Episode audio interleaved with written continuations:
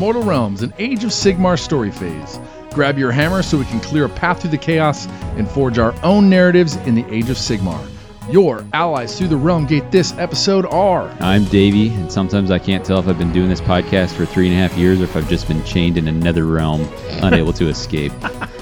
probably both. Hi, I'm Paul, and uh, I feel like an 80s rock band because I am INXS. Uh, I'm Aaron, and uh, I'm taking secret secrets are no fun. Secret secrets hurt someone way too literally. and when you're a squire, you better heed a knight. In this episode, we cover the lore of the Hedonites, a Slaanesh battle tome. Get ready to hear a whole lot of narcissism, overindulgence, depravity, lewdness, and then, if we have time after Naughty- all that, naughtiness. naughty, and we'll talk about Slaanesh, and then we'll play Warhammer. Uh, that one's for Jacob Berry. How are you doing tonight, Benjamin? Really, was really that? good. What's your Oh. name, by the way? Oh, did I not say it? No. No, you didn't say your name. Say, quick, everybody be quiet. This is Say your, this is Eric. and I'll splice it in. No, I won't. Oh, you should have done Jimbo. I'm Did you get? Did, did you get my pun? Uh, Yes. Honestly, I was so taken aback by not hearing your name. I wasn't even listening. Oh, you were okay. shocked into silence. So how are you doing tonight? Uh, anybody got any updates? Anything cool going on? Anything new? no. Uh, speaking of Jacob Berry, Yeah. I went to the Brew City Brawl this last weekend. Uh, brought a new Moon Clan army that was kind of weird. Uh, had a lot of fun. I won my first tournament game in two years, so that was amazing. How far you've fallen? Wow. uh, uh, it was actually the Moon Clan gave me a lot more tools than any of the other armies that I played lately. I'm going to ask you what I asked my kids. Did you have fun? Oh, of course I did. Did I you try have really hard? Yes, I did. Well, there we go. That's all I and had. I'll ask you what No, I feel kids. like a uh, child. was it scary? a little bit. It was stressful. It was good. Uh, but yeah, so played five games uh, with the Moon Clan. They were fun. Got to hang out with a bunch of bros. That was awesome. Who won your best opponent vote? Tell us right here, Uh, right now. David Griffin. Oh, David He grudged me Griffin. turn one. Uh, that was amazing because he also helped me make the army that I brought to the event. So it was like kismet, or I don't know, one of those words that means Sounds cool like things. collusion to me. Oh man. How about, how about yourself, Eric? oh, I was just gonna ask Slid you. it right in there. Um, let's see. I have been painting whatever the heck I want, Nice. which has included also some Gloom Spite. Um, just painted up the uh, Loon boss on Cave Squig, which is actually my Dune boss on Squiganid, uh, which has been nice on on Twitter. So added added some Tyranid bits and some fun, but it's a fantastic fun model to put together. Um, and then been buzzing about the new terrain stuff. So I, I am probably collecting more terrain than I've had from the you know Games Workshop. Is that a challenge? Not Is Don't, that a sorry? don't Promise? start S words. I'm during challenging the it S words. versus myself in my past. Not again. I will not.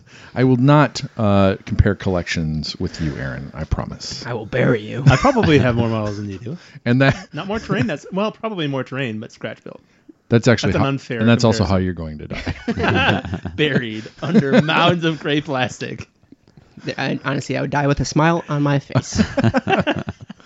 Now back at you. What you been up to? Nothing, not at all. I'm just filing stuff. I'm almost done with putting together the core part of um, the starter set and the Wrath and Rapture set. So once that is done, I don't ever want to look at corn stuff again. So I'll throw it on a shelf and never touch it. What about maybe painting it with contrast paints?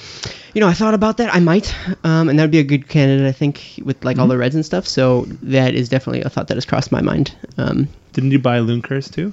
Or am I Oh, psh. mistaken? let, let- let- let me Didn't count- you buy fill in the Buying blank? counts as Yeah, I was hobby, gonna say, that's Answers a five, yes. ridiculous question. I'm insulted that you would ask. No, I did buy Lunker, so that'd be cool from maybe the. Honestly, you could do contrast for all of them, but the way it seems like they're working out. So uh, I am excited to get my hands on that stuff because I'm excited to get my hands on literally everything they release. Nice. That was for Davey. Uh, Dave, you working on anything cool? Um, I've been going turbo mode with the uh, Underworlds, doing a lot of stuff. That made it to an event um, down in Rockford. Play some folks that we met uh, at Wapaka, Matt McCormick. Um, it was fun. Had a good time with that. Been doing a little bit painting there. Um, I uh, am unlikely to meet my rough goal of uh, getting all 14, now 16 war bands um, uh, painted by the end of the year. But I'm just having fun chipping away, just picking something It's else. do. May. You have all the time in the world. Yeah, you always have all the time in the world. You have more time when you don't paint. That's true. I restrained myself. Let it be known. There was a James Bond theme there. I mean, come on. I don't feel like this is very restrained, Paul. You don't know the meaning of the word. Awesome. It sounds like everybody's doing really cool stuff except Yeah. for me. Uh, But you know what else is cool? You know what else has got me excited? What? What? Uh, this Hedonites of Slaanesh Battle Tome. You're getting a little obsessed. Uh, yeah, I'm getting. Oh, I can't think of another word. Prideful. titillated? Ooh, that's that's you can't say that on the radio. that's one of the Censor. seven word Lightning bolt. Lightning bolt. Um, you guys want to talk about it? It's really cool. Hmm, That's Um, why. You, yep. That's why. That's, That's why I led why, into yeah. it. Uh, someone hit me with some of that story phase bumper goodness. In the story phase, we delve into the stories, characters, creatures, and environments of the Nine Realms. Perfect. That's all I wanted. Um, all right, so this is the first time Slaanesh has had a battle tome in Age of Sigmar, which normally isn't all that impressive, but lately we're getting a lot of like repeat battle tomes, so it's nice to get a fresh, fresh army. Um, Yeah, I wasn't So- so expecting speak. it uh, at this point in time, um, but I think it, I think it is refreshing to kind of let you know the Slaanesh stuff have a place and be stronger. Yeah. Uh, the flip of that is if you asked me when Age of Sigmar came out and the mystery of where Slaanesh was was out there, I would have assumed that we'd know, you know, that we'd have more information about it uh, earlier than three and a half years into Age of Sigmar. Yeah, so uh, while I agree, it felt surprising that it dropped right now, um, maybe, but uh, I think I think it took longer to come out than it did, and I think we'll get into it more. Uh, there's still more to come. I gotta imagine. I hope- yeah, I point would with hope the so. storyline because it, it didn't advance a whole lot. how long ago do you think was when we started actually like poking and prodding at the concept of Slaanesh? Was that like probably the Daughters well, I of Khaine think book? I think maybe? Ming Lee might know. yeah. Really?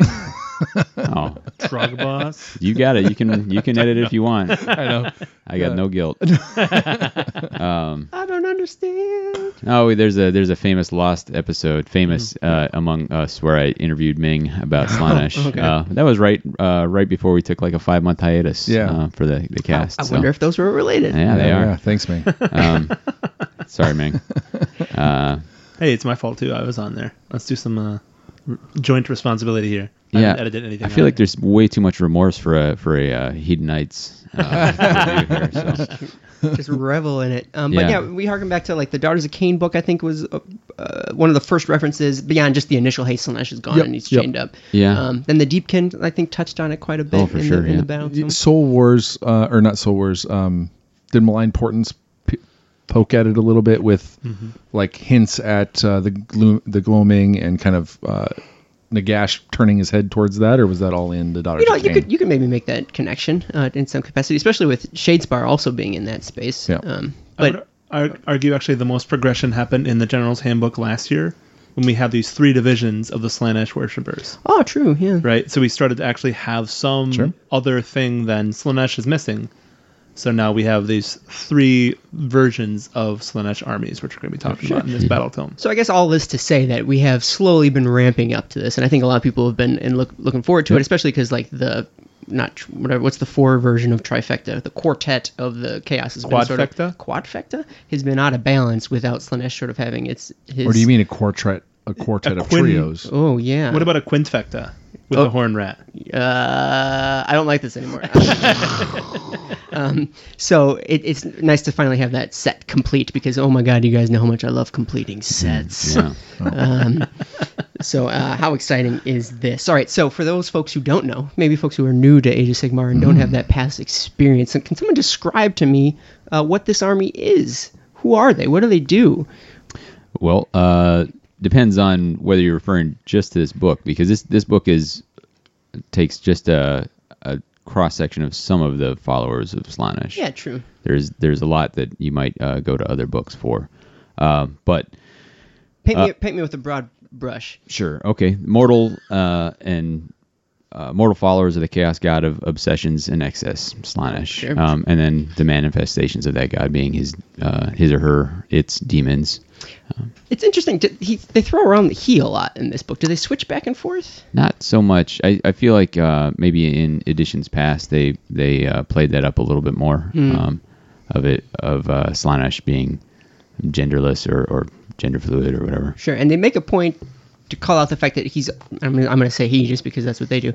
Um, he, he he changes his appearance a lot, quite so. Maybe he does slip into that. Yeah, you know, well, in he never appears twice in the same form. So I think they might have put that in to be the gender fluid, genderless, like uh, kind of existence.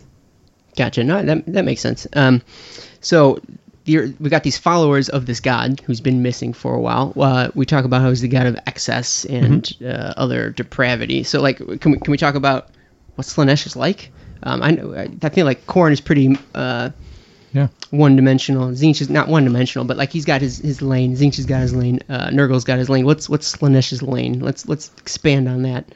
Yeah, I think what's kind of cool is they've they have expanded it to include any kind of obsession or taking anything too too far, um, any sense, whether it be uh, the the sense of beauty, the sense of perfection, um, you know, in, of, of of looking of what you look like, whether it be sound, whether it be um, touch to the skin, um, whether it be an indulgence like plastic, like if you just buy too much of that, or if you just keep if you keep going after it, even if you Let me let me bat it back to you. So whenever uh, there's just too many puns, like an excessive use of puns, exactly over yes and over my again. my pun obsession would be it, yeah it'd be So maybe we're two sides of the same coin, my friend. well and i think what's interesting is i mean it definitely pinpoints that everybody has those right Mm-hmm. i mean it's um and there's this that insidiousness of getting taking somebody's pleasure and twisting it to to the point at which it, it ruins them or things around them and that's the that's Slaanesh pretty, yeah, pretty messed up. Um, Uh, kind of jumping ahead, but I like the idea that like any sort of obsession or like strong emotion is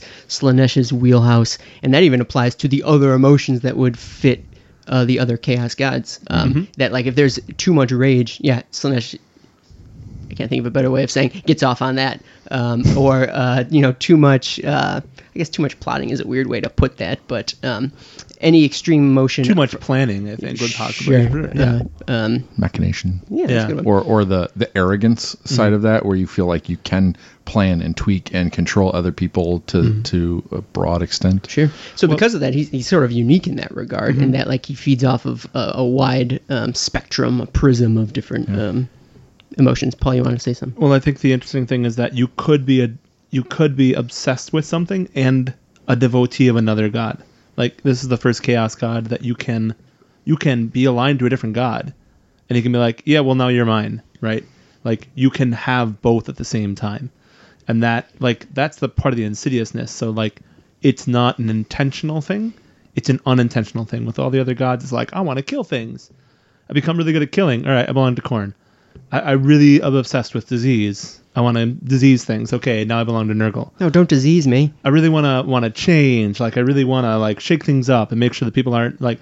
But with Slaanesh, it's just no, no, no. I become too obsessed with something, with anything, Yeah. and it's a, it's almost a far more insidious thing because you're not you don't even have to be an unrighteous goal. It could be a righteous goal, but you've just delved too far into it. Sure. And it's probably not uncommon that it starts off as righteous. Um, and I like the fact that Slaanesh is actually, pr- like, I would say more subtle, maybe equally as subtle as Tzeentch, because you get the same sort of vibe there. But, like, um, he, he, gets his, you know, his claws in you a little bit and it sort of spirals out of control. Whereas if you're a dev- devotee of Khorne, like, you're, not, you're most people aren't half assing, like, being devoted to Khorne. Um, whereas Slaanesh is much more of a, a ramp up um, or, you know, a, um, an exponential uh, increase.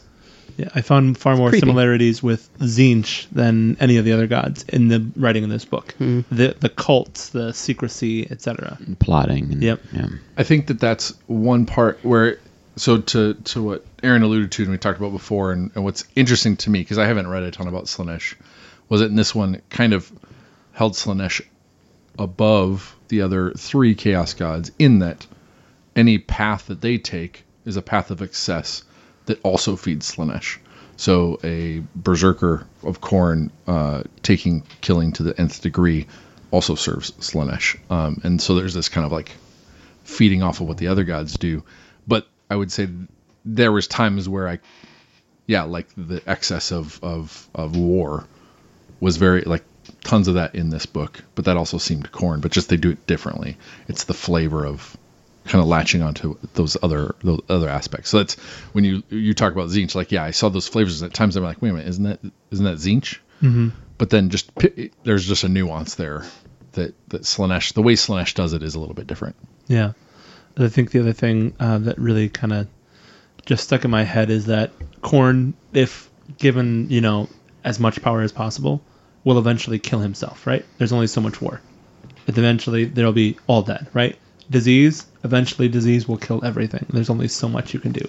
Well, Um, and change is kind of the same way, and Slaanesh is more insidious because it doesn't necessarily kill, right? It just it takes over, but it doesn't kill the individual. So you could have, and there are mentions in the Battle Tome of people who live forever in their obsession.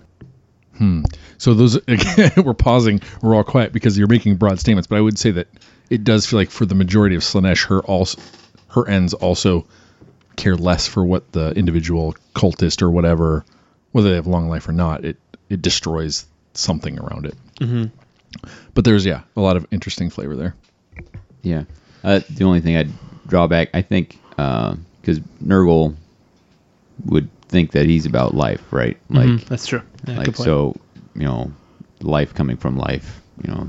Um, so I, I, I don't know. I think Nurgle has like a, a chance to be perpetual, but that's a that's a small quibble with the, the statements there. But I think uh, to your to your point, I, what we keep on mentioning is if he, if Slaanesh can subvert the uh, followers of other gods, uh, some of the other chaos gods are a little bit picking up on that and being like, well, actually, is, is this potentially a problem down the line? Like, am I, uh, you know, is is Slaanesh maybe actually the most powerful of us, or has the potential to be? And so there's a little voice in the back of their heads like, hey, maybe little brother is actually uh, a problem for me. Yeah. So they're probably, I mean, I think it even mentions they're like, oh, well, he's trapped somewhere. And normally, if someone was more, was powerful enough to like lock up one of your, you know, uh, ultimately powerful four of you, that'd be a big deal. Like, oh, we better go fix that. But these guys are like, oh, whew, that one's Dodge that one's- yeah. bullet. They did they not allude to, or I, again, this, they probably spelled it out very specifically, but basically said either at the beginning of the Age of Myth or was it at the beginning of the Age of Chaos that Slaanesh had kind of been everywhere in the mortal realms and kind of had a foothold until um, he she was imprisoned. Mhm. And wh- what was the timeline on that? Do you guys remember? Age Uh, of Myth, I think. Age of Yeah. Myth is where spread the out, stories yeah. start. So there, this was like even before the Age of Chaos, Slaanesh was a problem. Slaanesh knew about things because there's in the mythos that we'd gotten when Age of Sigmar launched was Age of Myth was this perfect time. Sigmar and the Pantheon had everything in control. It does mention that that's when Teclis and Tyrion went off to deal with uh, that, but then there was a specific time where Age of Chaos where the Chaos Gods are like, oh, look at that. Before that, they kind of hadn't totally Yeah. seen it. I might be wrong about this. I, I get the impression that I mean, obviously, there's there's probably not like in this exact year we switched exactly from the Age of Myth to Age of Chaos. I think there was a probably a trend towards the Age of Myth where chaos is starting to filter in, but they're still not prevalent enough for it to be called the Age of Chaos. So, Yeah, yeah. And That I was- think, go ahead. well, I mean, that was the impression I got. Um, Uh, I think that it was specifically mentioned that Slaanesh, at least from this perspective, was the trigger that started Tyrion and Teclis realizing that oh, we need to start building up. This war is coming, right? So, the Age of Myth, I assume, had an ascendancy, had a golden age, and then a fall, right? As, as most civilizations or timelines would. So, uh, Slaanesh would figure in relatively high in that fall, at least for the elves. Well, I guess we're sort of talking about. Let's let's dive into that that that point in time or that those eras. Um, so maybe we rewind just a smidge to give other folks some context. I think um, it's often talked about quite a bit. Um, the the transition from uh, the old world to uh, the mortal realms, or yeah, the, the ages. I'll say the Age of Sigmar as a collection for the game, and not the specific specific age. Um, we won't spend too much time in the old world. However, uh, when it exploded, obviously elves um, lived there, and Slaanesh had actually uh, started chowing down on these elf souls. He, he always had a particular predilection is maybe a good word for Proclivity. it. Proclivity, yeah, just because they and I've never really got this impression, but that they experienced emotions more strongly than anyone else did, which. I don't know. I always pictured them as more of a stoic type race, but I guess I didn't spend too much time in the, the old world. I Um, think if you are, uh, if you have immort- effective immortality, you have the uh, the opportunity to obsess over something more than somebody who only lives for. Okay, sure. So I, I think that's where some of the uh, some of the link is. But at the same time, don't the like the sh- shortest stars burn brightest or something like that? Like Hey, you counterpoint. You, yeah. rage, rage against the dying of the light. Anyways, um, but for whatever reason, uh, elves and Slaanesh had this this relationship, and so he uh, relished in the opportunity to use many elf souls, and we're talking know, millions of elf souls at the end, Yeah. end of the um, world. It was. Uh, he got real fat from that. Uh, apparently, they're real carb heavy, uh, and uh, like after a Thanksgiving dinner, not everyone's going to get Yep. that American Thanksgiving uh, dinner, uh, he got real lethargic uh, and ended up just put, putzing around, uh, hanging out. Uh, I don't know what the realm of chaos in his own realm, Yeah. um, and just uh, relaxed, right? Um, Well, it stated they became super powerful, sure, right? Like he had this um. like I feel after a Thanksgiving dinner. Exactly, right? When you're watching a football game and you're like, I could do that. I Why are they paying this guy so much money? I could get out in the field and do that. Oh goodness, yeah. I mean, yeah, super powerful as well. So he's very, very content, right? Like, I mean, he, he contributed to the downfall of this entire world that they've been going after for a long time. He's full on elf souls. Like, what else could he want? um, and so uh, he's very content for however long the, the gap between the old world and. The And we know was. from the you know from the you know words of Nagash or the internal dialogue of Nagash that the elven souls are particularly um, substantive for what they can become. Like they're so super powerful, um, ultimate potential Sure. in, in creation. So yeah, super, and that's yep. So coming into the the Age of Sigmar, Yeah, the Age of Myth. So um, we know then uh, that uh, Sigmar goes hurtling through space, blah blah blah. He finds the mortal realms, um, finds all sorts of different races, and they, they start uh, building up society in this Age of Myth. Uh, with before any of the Chaos Gods, you know, before they catch the Chaos Gods' eyes, but eventually they do, right? Like it's it's the sort of the nature of mortals just living the way they do that. Um, through their emotions and, and the way we're you know we're built, um, uh, inevitably the chaos gods end up finding them So Slanesh is one of those. He uh, through the the passions of, of the the mortals in the mortal realms, um, he's drawn to the mor- these realms, and he find, finds these magical realms, even more magical probably than the world that was, uh, and he wants all of them. He sees these awesome eight realms, and he's like, oh, I'm going to remake this whole place in my. of image." course, he wants Yeah. all of them. Yep. If, not Not just one. one. You saying he's obsessed? Yeah, he doesn't. He doesn't want just like Nurgle's like, hey, I want life. Patron saint of completionists, Right. right, there. Uh, the other interesting little lore note was that it said that um, we had elves come in from the previous. Uh, they were transported basically whole race and started living in seclusion, so as not to have that Yeah, happen again. some some few survivors. yeah, she doesn't give you a specific number. no, or specific races or anything like that. And that's that. But that's the point where I texted you guys and I was like, wait a minute, did did we get conclusion to that portal that was you know kind of launched in underneath the tree? So uh, of is that the same portal that Aeroloth kicked it in? Like, because like Mhm. Lilith made one. yep, Lileath. Yep. Yeah. Created a pocket realm that was supposed to protect the uh, elves of the old world from the collapse, uh, but then she lost contact with it. and gotcha. I did not read the associated novels, which may have Hmm. expounded more on it. Um, I know that that was left as just kind of a loose thread at the end of the of the of the um, campaign books. Hmm. Right. Uh, some of that information gets filled out in novels and may or may not have. Um, so I, I, I mean, it's I'm also cool at being a loose thread. Like, did did was that the only way that elves made it through, or was there? I mean, we've seen all kinds of people make it through. Yeah. So For better or worse. Well, there's some there's a little bit of snippets about wanderers. Uh, so wood elves from the old world being in Age of Sigmar and being upset with Alarielle for her kind of giving up on on the realm of life. Some animosity between wanderers Well, and it's and like, well, gonna get into, but it's it's a two way street because she's mad that they pulled up stakes and left, Yeah. because they're wandering, so that you know, she doesn't love that I either. thought they were vegans. Uh, Um, so, so, but there is so there is some lore about different elves being here. yeah, yeah. Uh, many of them in, in uh, Azyrheim Mm-hmm. during the the Age of Chaos. But yeah, All the more reason then for Slaanesh to catch sight of the mortal realms and, and be she's got to complete the set. licking licking his fingers. Um, and so Sorry, so that's terrible. That was good radio. Uh, Good radio. Des- despite his, his Moist. his power at this point, and maybe because of the power and sort of his bloat, um, he doesn't necessarily uh, set upon the realms himself, but rather kind of what we were talking about before, but subtly starts influence, influencing the uh, the mortals on the mortal realms so that they sort of take matters into their own Whereas hands. Nurgle will be influencing. I like that. Uh, that's I solid. that. That's good. oh, that's a good one if Davey likes it.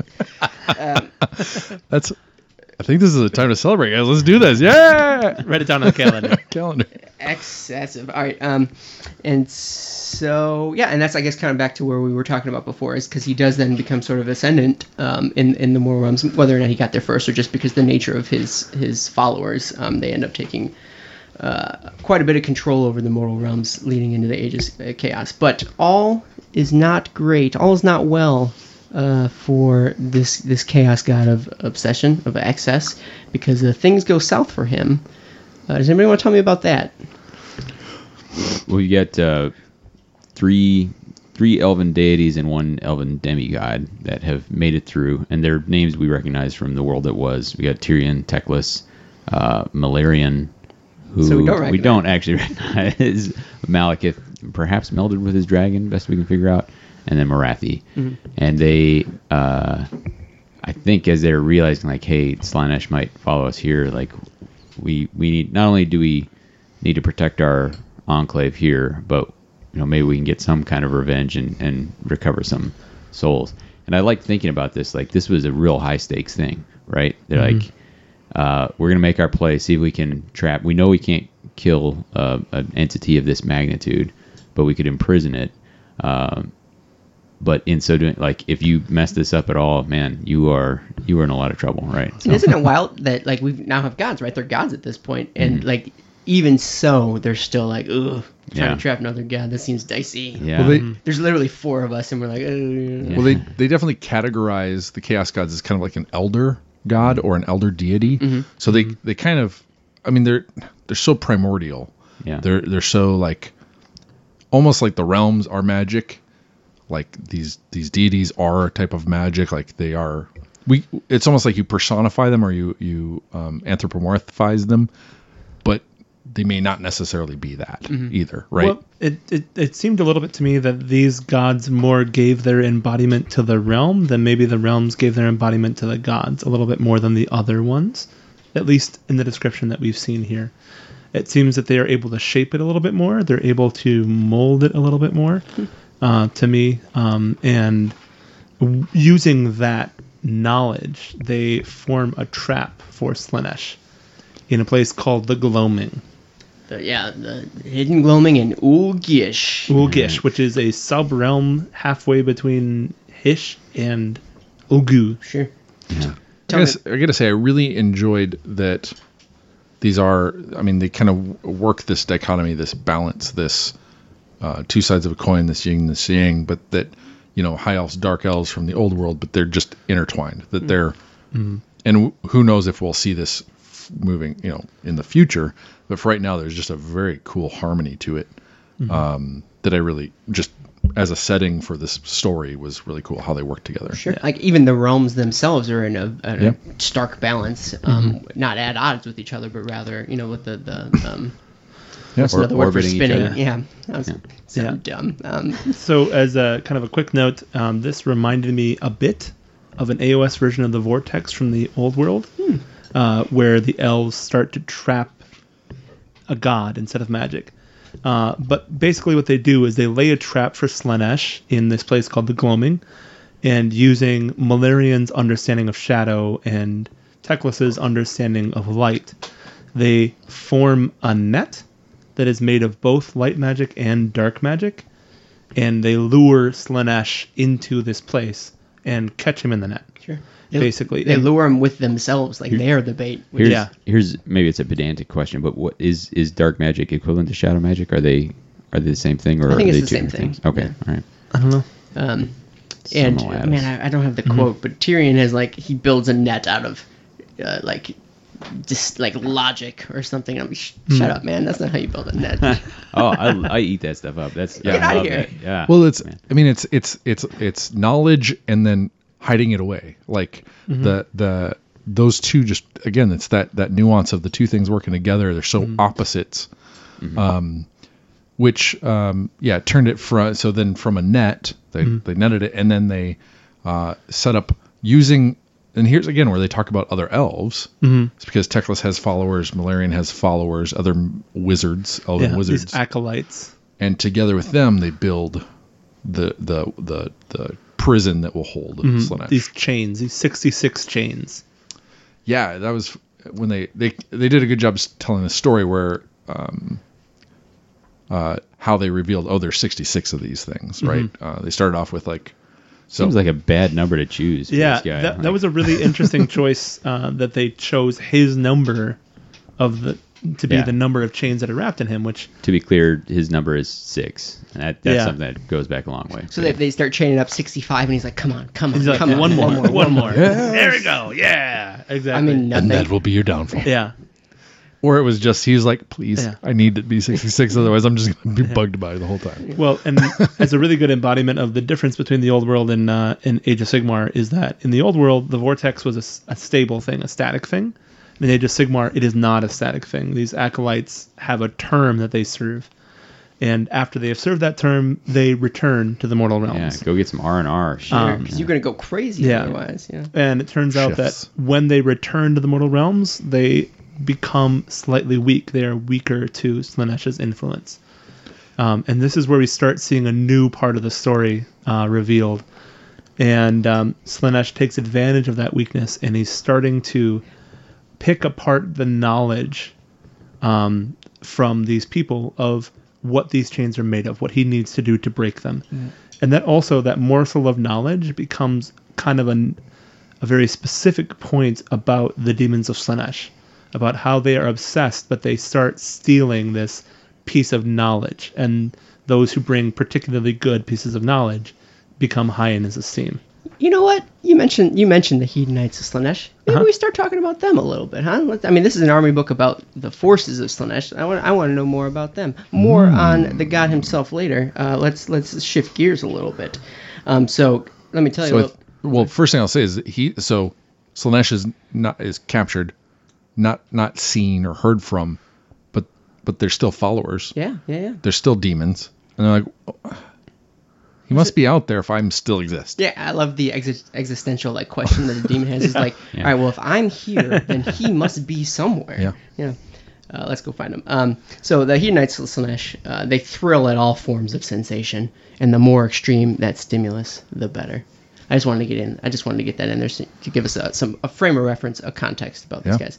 Um, Davey, I think, talked about how, uh, like most of the Chaos gods, their forces are sort of broken up um, into the the mortal contingency and the demon side of things. Um, Davey, I think you have some mortals of Slaanesh.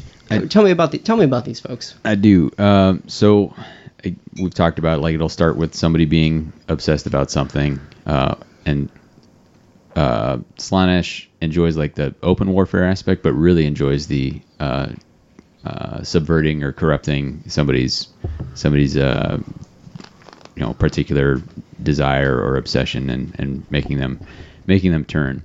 Um, and I think it talks about where like the the pivotal point is when they become so obsessed that they start. I think it specifically says like shed blood in the name of their obsession. Yep. Um, so if they if they Oh kill, man, I'm already there. the hobby knife. I was wondering what that other room was. I mean, All right. you have that whole Dreadfort over there. I mean, we know, we know. Oh no, no joke. I've cut myself on that thing. Like, that is sharp.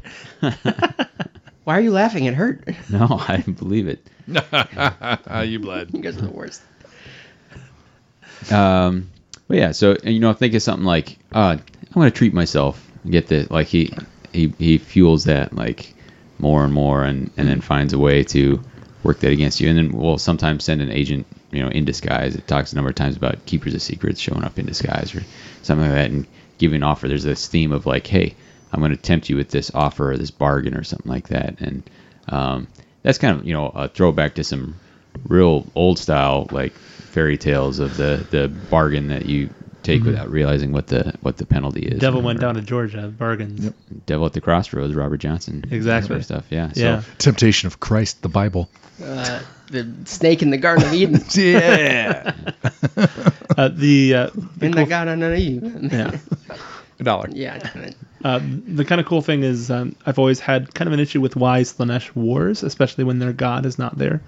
Um, but it basically explains that for the demons, because they are so obsessed with sensation, they go to war because it is the most sensation that they can have. It is the most sounds. It is the most touch. It is the most you know taste. But have they ever bought a bunch of gray plastic? Well, and so in that regard, um, there are. If we go to the these, this book does not have much to say in terms of. I mean, it talks about mortal. Everybody kind of starts as mortals, but then there's demons. Um, but then there's there's three types specifically. Do you hmm. want to go? Is that where you want to go next? Well, I was more, more. Let's talk. My next question from the moral side of things is what ends up happening to you. So, like, you end up being crazy, and sure, maybe you get devoted to Slaanesh, but like, what's the end goal? Like, what, what do you turn into? And that's maybe what I was alluding to, like the forces of Slaanesh. Like, what comes of it? do do they become do, do mortals become demons? No, no, they just get mutated the, and the, yeah. the Some closest you mortals could do. you, you could become a demon prince is kind of like the hmm. they they may be pursuing some aspect of perfection like per, perfection of um, swordplay or, or whatever the case may be uh, but as they as they uh, are encouraged to run down their particular obsession they may get rewarded with mutations or strange gifts um, and uh, and those will manifest in, in different ways. So it, it may end up the spawn route, or you may be able to ascend to demon prince princedom, demon princedom, princedom sounds Yeah. right.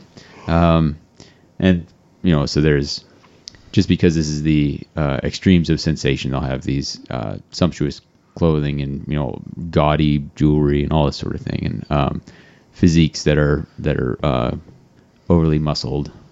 This sounds awesome. yeah. Uh, so uh, that, that's kind of the route that the the mortals go down, and um, honestly, one of the things I feel like is a little bit lacking in this book is a little more oversight of the mortals. There's there's some in this first section, but because there are there's I think one entry in this whole book, kind of two because of the way they split uh, split these is the um, there's one entry slash two but with mortal uh, a unit that has the mortal keyword. Um, and so a lot of times where we might fill in some of the details like with Khorne where we find out uh, here's what a blood reaver looks like here's what uh, a blood warrior or you know a skull reaper or any of these things these are different ways mortals can manifest on the battlefield we just don't get that in this Yeah. battle tome I mean, Khorne, Khorne literally had a battle tome full of mortal forces on his Sure. end, but the Slaanesh doesn't get that same benefit. Hmm. It, it kind of seems as if they're they're played up as I don't want to say just victims, but just people to be manipulated, mm-hmm. um, and less as like a driving you know force. Mm-hmm. Like it's just offering They're batteries. yeah worship to the god as opposed to like actually Sure. being a component, which. I don't know. eh, That's the impression I get, but I, I wouldn't think that that would actually be true. I mean, I would think that his armies also um, are populated by those mortal followers. In fact, we see some of that in some of the fiction stuff that we'll talk Yeah. about later too. Um, Well, and I think that that where in some cases, um, where whether it be Khorne, like a, a Khorne reaver gets captured and then forced to outwardly praise Khorne, and that that that act kind of snowballs into more and more bloodlust. Whereas Slaanesh doesn't really care that they know um, that Slaanesh is the one that they are seeking, or that they're worshiping, or that they're in following. That is content by being kind of unknown until the point at which the the fate of that mortal has been sealed. I, I think certainly that's a big aspect. Like it enjoys that aspect. I'm sure a god as narcissistic as as Slaanesh also enjoys the other part Sure, of it. People sure. like Slaanesh, go go. I mean, th- and Actual- and that character is warfare. definitely seen in some of like the keepers and Yeah. like their um, stepping in. sure, the special rule: Slaanesh, go go. That was some great titling, Bob. One Plus- command point. plus one bravery. Um, so that's the mortals. Uh, let, us talk about the demons side of it, which is much more fleshed out uh, in this book. ah, gross. Um, there's a lot of flesh. Uh, no, st- oh, That bad radio awful again. ra- I mean, people have their volume turned up. Gee, they heard all of that. Um, Or it's so- just turned off at this point. I don't know. they're no longer Thanks, listening. Eric. This is the Slaanesh son. If people knew what they were getting into. No, no, no. Wait, come back, come back. Um, let's talk, we're talking about demons now. It's totally cool. Can someone describe to me, like, generally what the demons are? And granted, there's a, a wide range here, but uh, paint me a picture of the demon side of One Slaanesh. hide, one horned, flying purple people eaters. Uh, they're not really flying. No, they're not. Oh crap! But besides But that, besides that, pretty Pretty apt. close. Yeah, Not too Yeah. shabby. solid, solid. Expand on that, Eric. Well, so um, the demons are a personification of Slaanesh, as most demons are of their god. Um, they are lithe. They are uh, whirling dervish uh, type of just clouds of claws and um, and and and nails and um, their eyes are big and black. Pupils are wide, so they see. Um, their nose nostrils are void of of the um, cartilage so that they can just take in more senses. Their ears are bigger and pull in more sound. Their mouth, like they're just they are just sense beings. Mach- Yeah, Machines. I read the term olfactory pit a lot in this thing. Uh, lifetime reading of that word one Um, Yeah. time.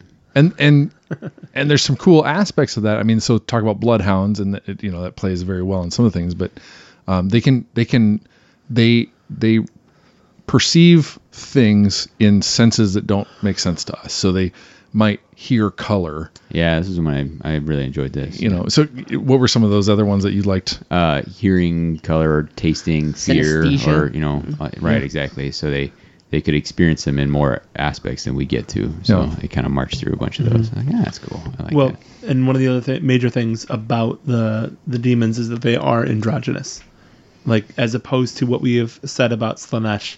The demons are very much an androgynous, half male, half female Yeah. um, setup. This, this I will take a brief aside here. This is one thing that bothered me a little bit is like the only time, and this is maybe a holdover from when they were first created, but like the only the only time we get somebody who's not binary gender is uh, is like ooh it's weird and evil, right? Like in this in this day and age, that's that's maybe not the coolest. So um, In fact, like they even reference it as like, oh, it's so unsettling that everyone finds them like attractive. Which I don't know. Maybe when you're in the thick of like battle, that's maybe a weird time to be attracted to them. I suppose. But Sure. um, They also did talk about a glamour that they have, and so it's a sudden revelation. So I don't know that it was necessarily targeted at that, but more of just because they were something that you found beautiful and then turned into something that wasn't. sure. Right? Um, I, I don't know. Yeah, well, I mean, uh, uh, part of it is part of the whole like, oh, it's so beautiful is is like it is that like, oh, look, it's so beautiful, and then right at the last minute, that glamour drops, and like, oh no, they've got claws. Like this is this is terrible. How did I miss that? Yeah, it seems like a drastic oversight. Or wait, am I into claws? Turns out, It's this weird guy. Do it for me. Clippers, don't be ashamed. It's a safe I space. do need. I do need to shave. I, I guess. I feel like uh, you're channeling Jacob Berry right now. I, that's why I feel weird inside. I thought it was odd. Um. So. So uh, we start out with the Daemonettes, right, which are the rank and file. Um, That's right. Even even the um, heralds of Slaanesh are all like daemonette Yeah. esque, right? Yeah. It's So it's- daemonettes or daemonettes riding steeds or daemonettes on chariots or you know. yeah, they make up the the brunt of it. But there's a, a, a other variety as well. Um, plus they've got their keeper of secrets being the, Their the, fiends. the greater demons. Yep. And we'll talk more about those when we talk about the the units. Um, but all the above seem to have this sort of um, through line in that they are alluring. Um, they are uh, both lithe for whatever reason. They're always like faintly purple. Um, Yeah, a lot of musk, a lot of smells, Yeah. a lot of overloaded senses. It's it's a lot. Yeah, they are a lot. all What is the term these days? They're extra. they're excessive. Um, yep. And so uh, this was a fun point that I liked. And th- though they consider themselves fierce rebels and pioneers of experience, all Hedonites are united in the same ultimate agenda to see the realms reshaped as an endless dark paradise. So that's kind of their purpose, right? Like um, they are sense seekers, but the idea is that they're trying to bring the mortal realms into this this paradise that is constantly changing and evolving because any sort of um, complacency is dull. Like they're they're thrill seekers, um, they're sensation seekers, and so they're always looking for that that new high. Um, so they're pretty cool. Yeah, it it's an interesting. That in and of itself seems interesting in the sense of like, how far can it go? Like I feel like Khorne has the advantage because you can always build a higher pyramid of skulls. Like you can, there's no end to like how high that could go. But like there's a, Until the skulls start crushing the skulls beneath it. it feels like excess always has an end. Like how far can you go? Hmm. Sounds like you're not a follower of Slaanesh. Maybe I just don't know. Yeah. Naive. Poor guy. Um, all right, and so that's generally the, the, the, the types of people we're, we're dealing with here. Um, let's let's link the two together. We've got Slaanesh, who's uh, under lock and key currently, mm-hmm. and we've got these forces who are roaming, roaming the mortal realms. How, how, how do we um, uh, reconcile those those two groups? So we sort of talked about before how the demons were sort of confused. They're like, all right, well, our, our god is missing. He's not answering our prayers. He's nowhere to Yep. be found. Um, both the mortals and demons. But the, the fact that the demons still exist mean that he must be somewhere. How are our forces uh, coping with the fact that their um, their god is gone. in very desperate ways. Yeah, yeah, yeah. Um, do you got one that that caught your Um, attention?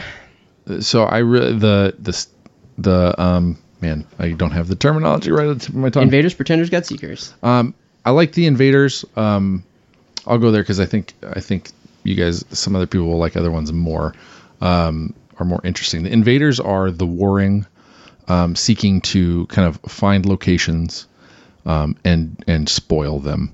Um, and the way they war, again, that they are definitely in the category of of seeing uh, the ultimate sensation being in battle in war, where there's explosions all around. The sights and sounds are just off the charts, and um, the way they they fight and, and with their muskets and stuff. And at the end of the battle, you know, they haven't just killed things.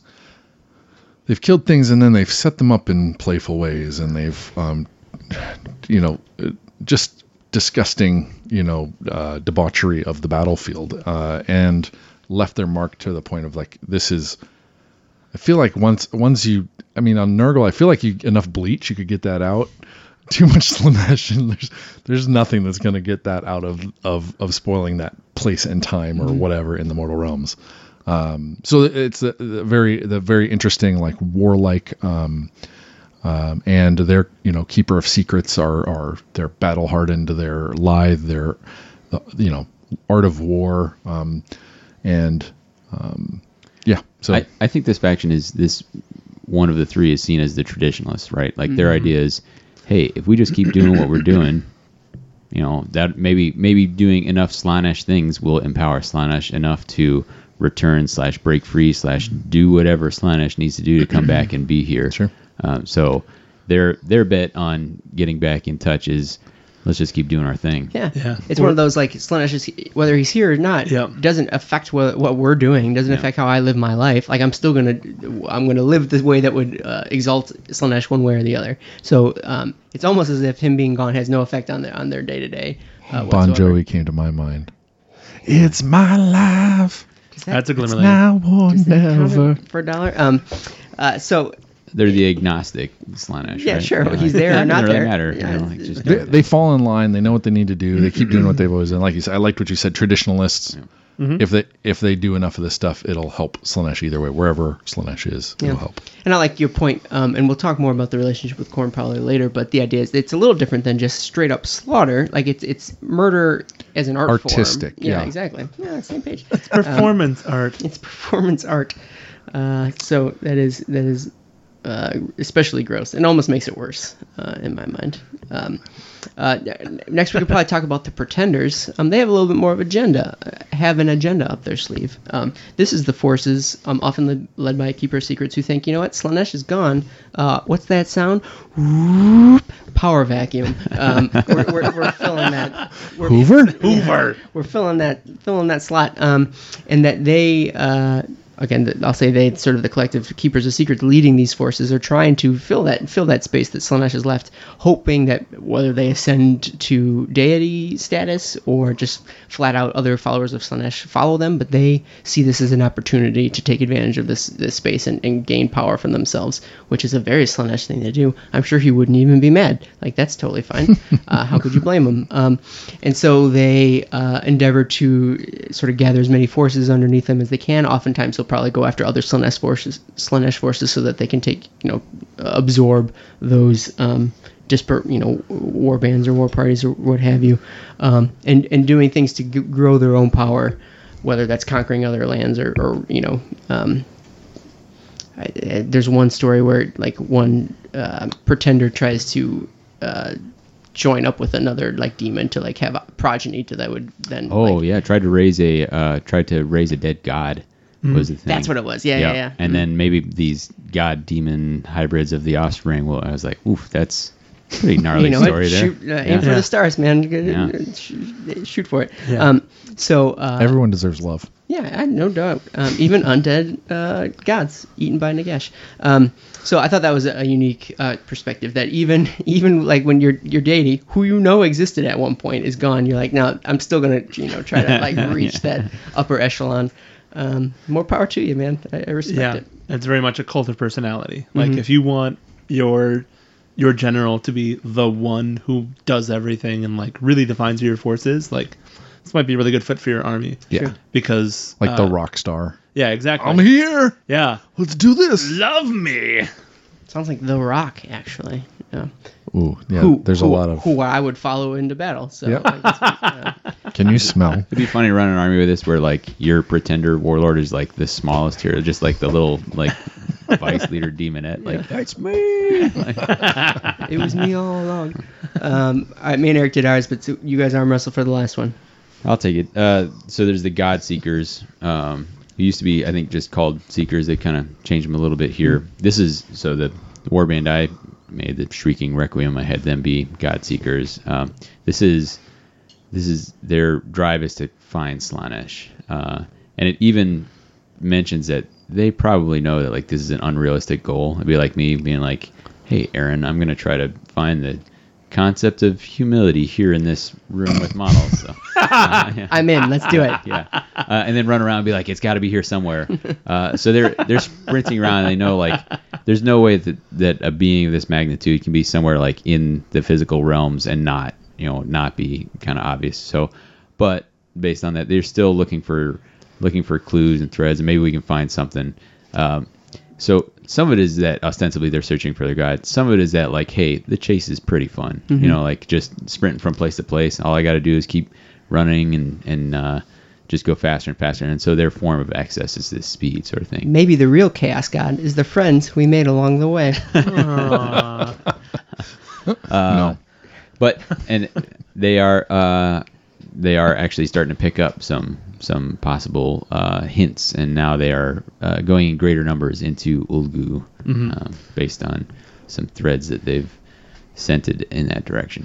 I liked th- that these guys like the thrill of the chase and like the torture of having a clue and it not coming true and like Oh, that yeah, yeah, agony yeah, yeah. That's of of being wrong. Yeah. Uh, was really interesting. Like rumor mill, like the the rumor hunters, The scrying face. like the scrying, face. like that's these Oh, guys. ha- having your, your speculation be wrong? Yeah. Hey, Paul, tell me about that. What? How does that feel? Does it feel real Geomancers, they're coming. They're coming. the howling geomancers. It was in there. Did you see it? Did you Hey, see I it this got book? I got Boingrot Bounders and a and a cave squig or a giant cave. You squig. didn't I'm mention good. it. You didn't mention it. Fair Yeah, I enough. did. Um, so those are the Oh. different um, s- sort of sh- organizations uh, under the the Slaanesh. But one of the cool Pyramid. things about God Seekers, and then they kind of mentioned earlier, is that Slaanesh was drawn to the peripheries of the realms, Mm, yeah. like these Yeah. very strong emotions, very strong magic, and so that's where some of these God Seekers are going. Is they're going to these places that literally drive you mad, uh, and so that was kind of a cool thing because we haven't seen anybody intentionally go there other than Skeletons. Nagash send his skeletons who have no and purpose. Shaughnessy Bela uh, from Shadasibela. Another lost episode. another last. We're gonna do it again. Um, just just that one. Um, so uh, a cool. I, I I like what they made. I, I- um, so with, with recent armies, they try to break them up into sort of sub factions or sub groups, and I, I like the way they approached it for Slaanesh. Like this is this seems like a real, like authentic, story driven way to break Sure. up different um, and all, factions in Slaanesh. all three are defined by this pivotal thing of like how do they deal with the their god being Yeah. absent, which is very unique to this Sure. faction. I don't know who wrote this, but kudos to this particular point. It was one of my favorite concepts in the book. Well, and one of the interesting things is that AOS is all about driving the narrative forward, and the narrative has not been driven forward really. Like there, we have gotten more about the narrative, but I expected when we got a Slaanesh battle tome that Slaanesh would come back, Mm. not that we would have more definition of these three different sources Yeah. of demons that no longer have a god visible. Sure. And this is the dichotomy where I said earlier is I was surprised we got a Slaanesh book, but happy that the story hasn't moved out enough forward because I feel like that's a bigger moment in Age of Sigmar than So, ex- a, a battle tome dropping. Exquisite torture. Well, and the fact that we're the fact that it seems like we're still leading to a bigger thing. Yep. I like that this book. Um, not that it drags it out, but it gives us a little bit to make that anticipation even like Yeah. greater. The fact Yeah. that like if you start drip feeding these things, I mean, GW has historically done a fantastic job of drip feeding information They to are build that Slaanesh. hype for the biggest Oh, maybe they are. G- G- that's why they put, said Slaanesh is the best god, is because GW is Slaanesh. Oh, you're right. It did say that right on the cover of the book. Um, so we're talking about uh, sort of the goals, like internally to these uh, to Slaanesh, like what, what their individual outlooks are. But how, how do they interact with the other, uh, with the rest of the realms or the other factions? Do they have any distinct enemies? Any any um, groups that they focus on? I'll start with one. Um, the fact that Slaanesh, Finally, yeah, historically, uh, has been at odds with Khorne, which I never really understood. Though I feel like I'm I'm understanding more and more. I guess alluding to what we were talking about before and how Slaanesh spends his time on the battlefield, and that like warring and, and fighting is more of an art form as opposed to just straight up butchery. Not even that though, because there's a certain element of butchery on the Slaanesh side. Um, is it is it really just that difference um, as to how they approach fighting is why why they're at odds? Like, is there some fundamental difference that I'm not understanding between Slaanesh and Khorne? Well, one of the things that they did mention is that they had one of the battlefields. They're talking about how they would decapitate their foes, but then place the heads with different bodies. Right. So instead of glorifying the skulls, they would leave them and not praise the the victory that they had won, but instead And is but is that enough to drive a schism between Khorne and Slaanesh? I mean, when you like two things, skulls and blood, and somebody doesn't give you the skulls, I mean, Yeah, I know some of this comes from like the very first origins of the idea of chaos gods, like way back in the early editions of mm-hmm. Warhammer Fantasy, mm-hmm. where they wanted I've got we've got four chaos gods, and these two will be opposed, and these two will be opposed.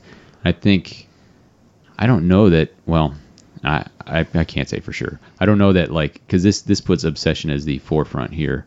I think they may have done a little bit more of the pleasure idea Yeah. back in the original. They As backed opposed to away war. from that. Sure. So I think it was like pleasure and indolence and luxury as opposed to like martial arts and Battle- war and, and that sort of thing. So I think know? that's I think it's originally how they got placed in opposition to each other, Mm. uh, and now it's progressed and it's it's perhaps a little less clear. Gotcha. And they don't focus on it as much in here as I know they have done in the past. I mean, I think there's maybe a couple throwaway references to it. Yeah. Um, same same with the Nurgle and Tzeentch. I think they, they nod towards it, but they don't like drive that point home as much Yeah. as they Right. uh, might have uh, historically. and that that is the biggest progression uh, for this battle tome is that Slaanesh is very much talked about as a very warlike fashion faction, and they have pulled back very much on the indolent, on the on the pleasure so much. luxury stuff. Yeah, uh, it's it's it's far more defined as a very um, just warlike, battle ready force. maybe Khorne doesn't like Slaanesh because Slaanesh is better at war than him. How dare you?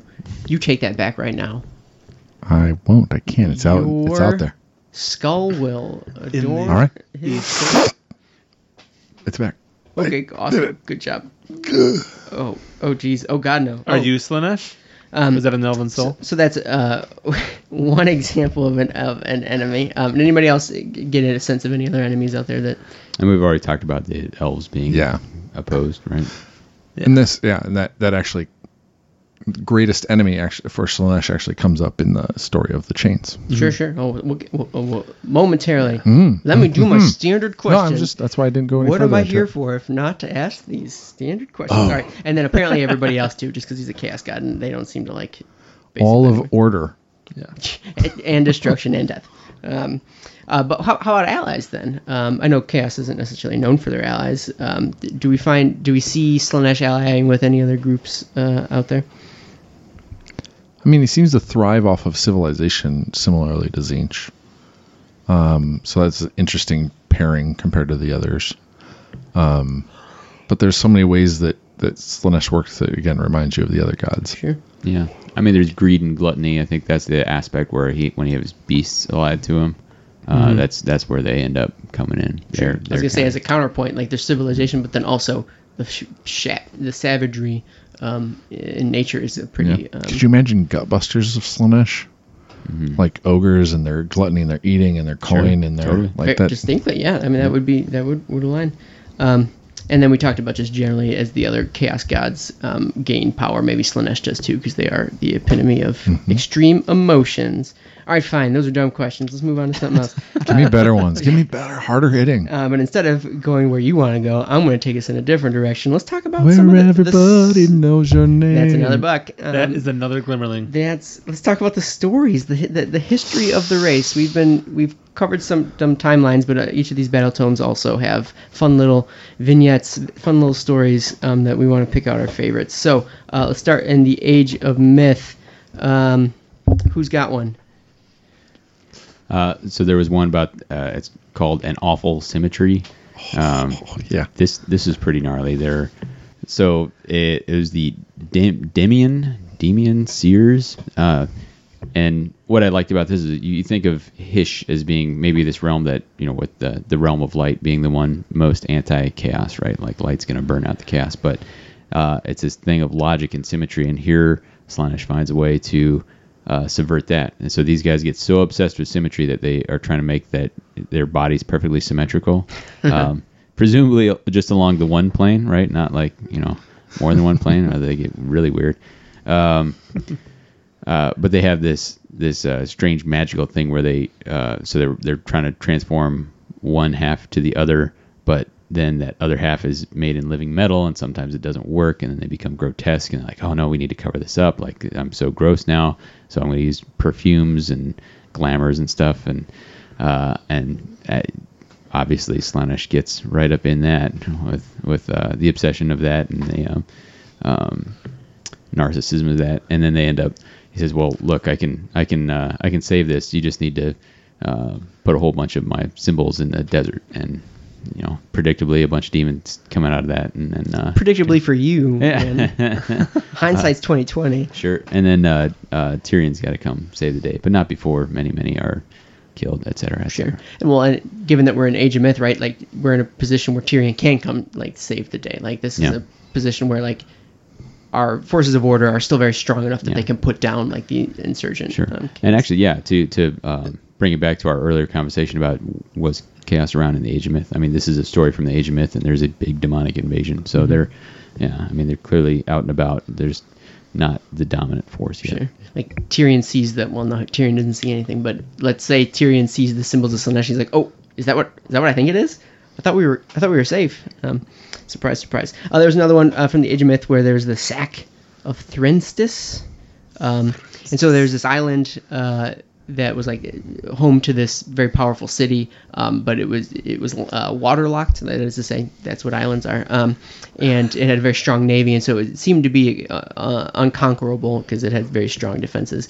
Uh, but Slaanesh saw this as a challenge and sent one of his. Uh, You know of what the- he said? He he said, said? "That's bull." yeah, he sends a Doom Ball uh, and a Slake Fray, which is kind of cool, Yeah. um, to swim that lake, infiltrate the uh, the city.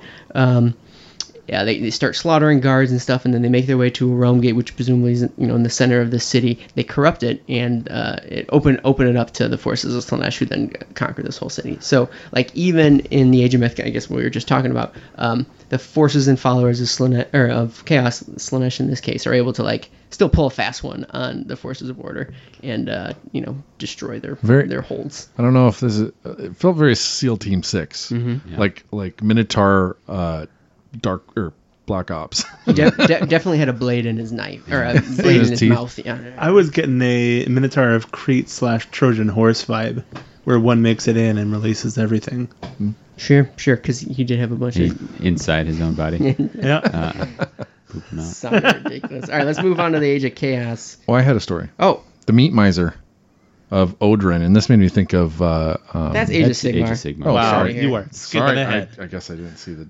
Hey, You're, you're right. Hey, let's do, Thousands. of Sorry. things. hey, let's. I like how all three of us are like ah. jump on the jump on the weak one. Uh, let's do Age of Chaos. Who's got a good one? I really like the Gargant's Horde. Uh, this is kind of a cool story where a Gargant was rumored to have swallowed immense treasure, and so like they're just swarming over him and trying to hack him open to get the treasure in his belly. It was just it was a cool little story. And that he's located in the Varanspire. And I imagine it's one of those things you go to the the the All Point, you you uh, you know do something for um, Archaon, and he's like, all right, you get a shot at the Gargant. yes, at the money pit. And It's, like it's like spinning the wheel, but it's Or- no, it's, it's stabbing. or those garden. booze with the money flying all over. Only it's a room with a Gargant that wants to kill you. Too bad, sucker. Oh, the Age of Sigmar, yeah. Uh, not yet. Um, so there honestly weren't that many Age of Myth or Age of Chaos, Age of Chaos stories. Uh, the meat of these was in the Age of Sigmar and so on and so forth. Uh, who's got any AOS stories they want to Speaking talk of about? meat, ah, the the meat miser of Odrin, and uh, this made me think of Mark Mitzman, uh, the meat man of Mitzenheim. And uh, so there's a, a bar- basically a meat baron, which if you're anywhere near Chicago, you got some some story to, The to sausage pull from king there. of Chicago. Um, and so he's he's uh, kind of cornered the market on meat. I lived there all my life and I have no idea what you're talking about. Um, Ferris Bueller's Day Off. oh, okay. uh, uh, and so uh, you know cornered the market on, on meat and and Slaanesh or one of the keeper's secret disguises themselves and say, hey, um, you know people are going to try and take you on or or spoil your your crop. They're not going to be able to feed them. So let's give them some growth hormones or some uh, some tincture or some sort of alchemical thing, and it'll it'll keep them from uh, keep them from uh, you know spoiling or dying or whatever. And uh, he does, and they take it, and and their all their their their herd turns into albino beastmen, and then the the baron or the the uh, meat miser and his family all turn into cows with human heads. with human heads. Right? I was what is that? Like, isn't that a oh. isn't that a um? Uh, It's not a classical Greek monster. Yeah. That's what you're after. Yeah, that's what I thought there was. A monster that's like a, a bull body and a human head. Lamassu. Oh, Yeah. maybe it is. Yeah. Lama, lama, lama, lama, lama, lama soup. That sounds right. I think you just you think- just made that up. I think that's how you pronounce that, actually. Yeah. um, one of the ones I want to talk about was not because the story is particularly interesting. It's fine. Like in the Bane of Styx, there's uh, I don't know forces in Styx, and, and they're put down by the Anvils of the Heldenhammer. But I, I bring it up because Styx is now going to be a setting in this Forbidden Power. And for those who are listening to this, actually, honestly, by the time this comes out, Forbidden Power is going to be out, so I don't know anything about it at this point. Um, but it's the setting of Forbidden Power, and um, the fact that it's sort of in the shadow of the deific Mons, and it's on the, the shores of Lake Lethis. This seems like it's going to be an important place in the future, and so I think Warhammer Community just released today. There was a, a free scenario that you could play Yeah. on Lake Lethis. So Yeah, pretty yeah, cool. exactly. Well, and Styx is where um, Nagash went to recover.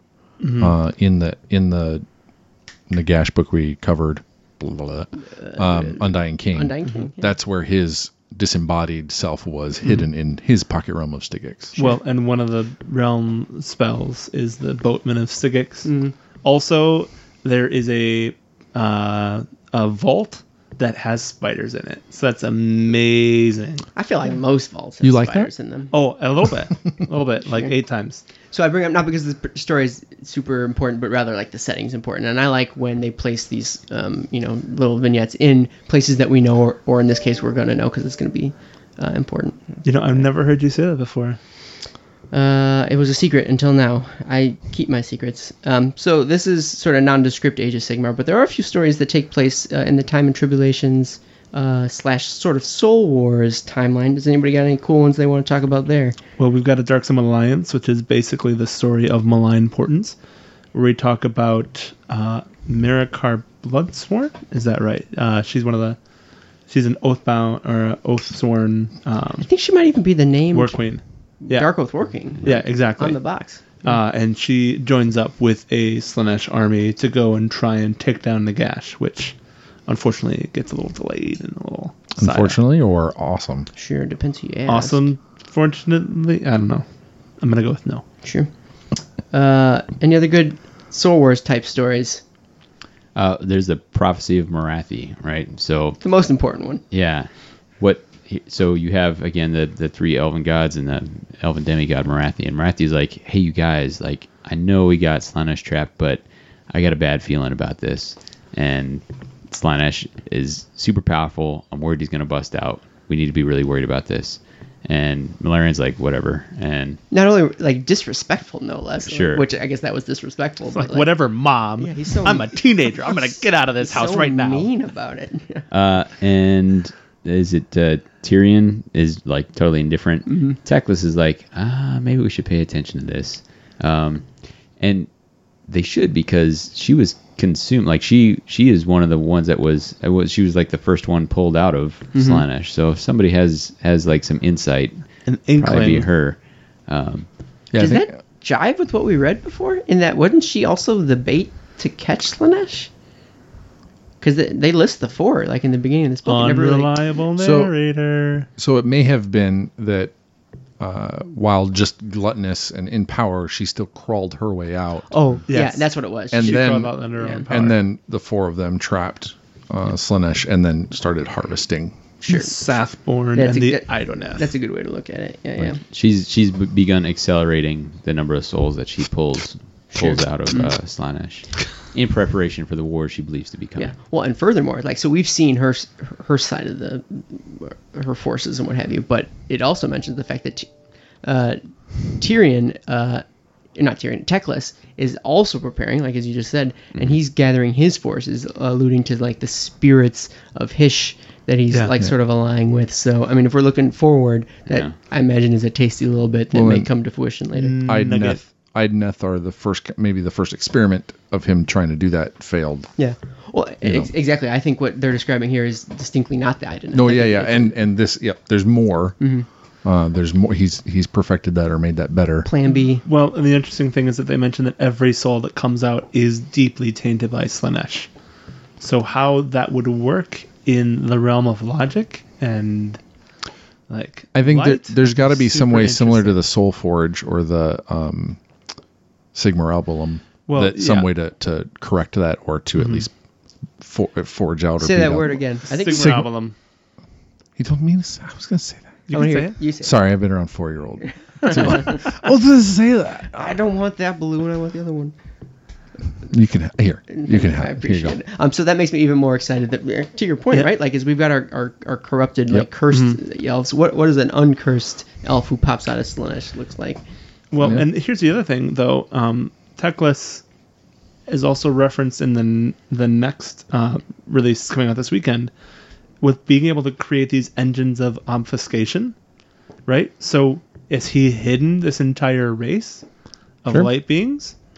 And is possibly this going to be the thing that makes them visible to the rest of the realms? Hmm. Is his engines have now been broken? Well, Hey, stay tuned. I will. I I mean- am I'm going to join you down the path for just a second because I think one of the things about Hysh is that the knowledge is so bright it's hard to see. So I think they could be hiding in plain sight in Hysh, and people wouldn't even understand that that's what they're looking at. I think uh, Malerion would say that it's so bright you got to wear shades. Hey, Uh, I'm so bright, my dad calls me son. Um, all right, let's let's. We've been we've caught up to current day, present day. What's what's happening? We're here. What's happening now? We've alluded to Wait it a few times. It's happening right now. Yeah, it's happening right, Right now. now. We're living it. Um, Right here, right uh, now. past is past. The future's gone. Whatever. Well- the, the present is a gift. A That's gift. why it's called the present. So are we talking about? Are we talking about it? Let's do it. Hit Slaanesh up. in I know- chains. I know, you want to talk about it. Slaanesh in chains. Sure. so there's a, there's a dichotomy. One, there's there's that uh, I must I want to be free to to live my best life. Mm-hmm. Um, there's also the man these. these I like, I like being chained. Ooh, Ooh, you're, that was a little tight. That was a little tight. I, I, like mean, it. You, you talk about a, a deity that is pursuing um, sensation that has not been experienced before.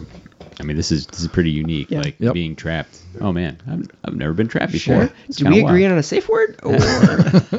Or Actually, there's a safe word for each chain. that's true. Uh, and so which is a super interesting narrative hook, actually. so because these each of of these hooks. chains is is is created from uh, dark or shadow and light magic, um, and uh, in it there are puzzles. y- You know, and as we talked about that idea of knowledge and shadow and and hiddenness, um, these two things that are are opposites of each other, and in that each chain is forged um, with a secret or with a kind of uh, something that unlocks it and, and solve and so some each each chain has a weakness but the answer to that weakness is hidden um, and is known by the so each chain is is attached to a, a monolith or a Obelisk. obelisk Obelisk. and each obelisk is uh, is manned by um, a crew or elved. Uh, elved by a crew. Um, if if you're if you're crewing in Hysh, it's the day shift, and if you're you're, you're crewing in in uh, Ulgu, it's the night shift. Um, and we talked about the cycling. You can only be there for so long before you go mad, or you know, being so close to Slaanesh makes you crazy, so you have to go take shifts off. Well, there's also this a fog of obfuscation that prevents Slaanesh himself from being able to understand what's going on or recognize Yep. what the chains themselves mean. Yep. so th- yeah, so he's chained by them, but he can't know them or know where they're at or where anything is, and so yeah, just this this fog. Um, but starts to understand that the keys to each of these chains is with the the mortals that are, um, you know, he can't go to the gods. The gods are too smart, so he's going to go for the weak in the chain, which is the the mortals that um, man each of the obelisks. And this is where uh, the other cool thing about the the God Seekers is that this is the role that they play, is that he starts communicating with them, showing them visions, and then they see, they seek out these mortals, um, do their thing, and find find these keys or find these the solves the puzzles through the, those little clues. And this is like takes eons or decades or whatever the time frame. One of the two, eons, decades. Yeah. Nothing in between. Yeah, I, well, and it's hard to know. It's uh, the obfuscation. Yeah. Uh, So one of the really unique things about this story is that there's a chaos god and he's not in the realm of chaos. He's in the mortal realms. He is physically in the mortal realms. He's in the sub realm, right, of Uhl-Gysh, but he's in the mortal realms. And he starts to act like a god of the mortal realms. He's sending his thoughts to his followers instead of just sending commands like Khorne does or Nurgle does and interacts through the Gnarlmaws or interacts through these golden skulls. He's actually making his commands known. It says that he's able to communicate even momentarily to make his wishes known. He's not acting like a chaos god in this story. He's acting more like Maybe. Sigmar. I, I don't feel like this is out of character with how he might otherwise That's true. communicate. You're with his- absolutely right. his- so, um, It's appearing in But- dreams and stuff. yeah. Papa Nurgle feels like he's often communicating directly with different. I thought that's what the flies were for. What's that? I thought that's what the flies were for. Well, for instance, we talk about the the um, girl who has the Grail. Uh, who Oh, Lady of Cankerwall. later Yes. on Cankerwall, like she she communicates directly with, Hey, I thought you liked the Order Papa of the Fly. Nurgle. and then she also you know works directly with the Order of Fly. So I think, I think I mean, yeah, I think there's a wide range of different communication tactics. uh, not everybody gets access. But Yeah. but quibbles beside, I, I do think it is uh, relevant to note that I, I wouldn't say he's in the mortal realms because he's in between them, but he's not in the realm of chaos, and that's All right, so uh, nobody has broken any of these chains yet, right? well, as of this narrative that we're describing, that is correct. So what was, what was the first chain? Um, so he, he does sort of crack the codes on some of these these uh, chains, and the first one that they talk about is the chain of purest hatred. Um, so the way the um, elves figured this chain could only be broken uh, if uh, I don't know what would you even call it the the, the worst hatred. Um, towards Slaanesh, enemy, yeah. the greatest enemy of Slaanesh like chose to break it or, or their power broke it, and they're like, "Hey, we're the elves. Like nobody could hate Slaanesh more than we do, and we're never gonna break that chain. So Yeah. like it's cool, done and dusted, no big deal." Uh, but they did not uh, take into account the fact the greatest feud of one of the greatest feuds of all time, Slaanesh and Khorne. Uh, but Slaanesh is well aware of this, um, and he put into plans to um, sort of draw Khorne's ire, and so he sends one of his infernal intra- uh, in, And rapturous. that's what the word i was looking for um, send it out in the world uh, to sort of goad Karanak, uh, Khorne's um, flesh hound His best boy. yeah, his best his good good boy Who's the He- best boy? he would never Who's send him boy? to the north without patting him on the head All three uh, heads. and, uh, and and leads him on this chase across the mortal realms. Eventually, they meet. I don't know, probably on top of a mountain or something. Um, and the and Raptus is able to actually kill Karanak, which was surprising.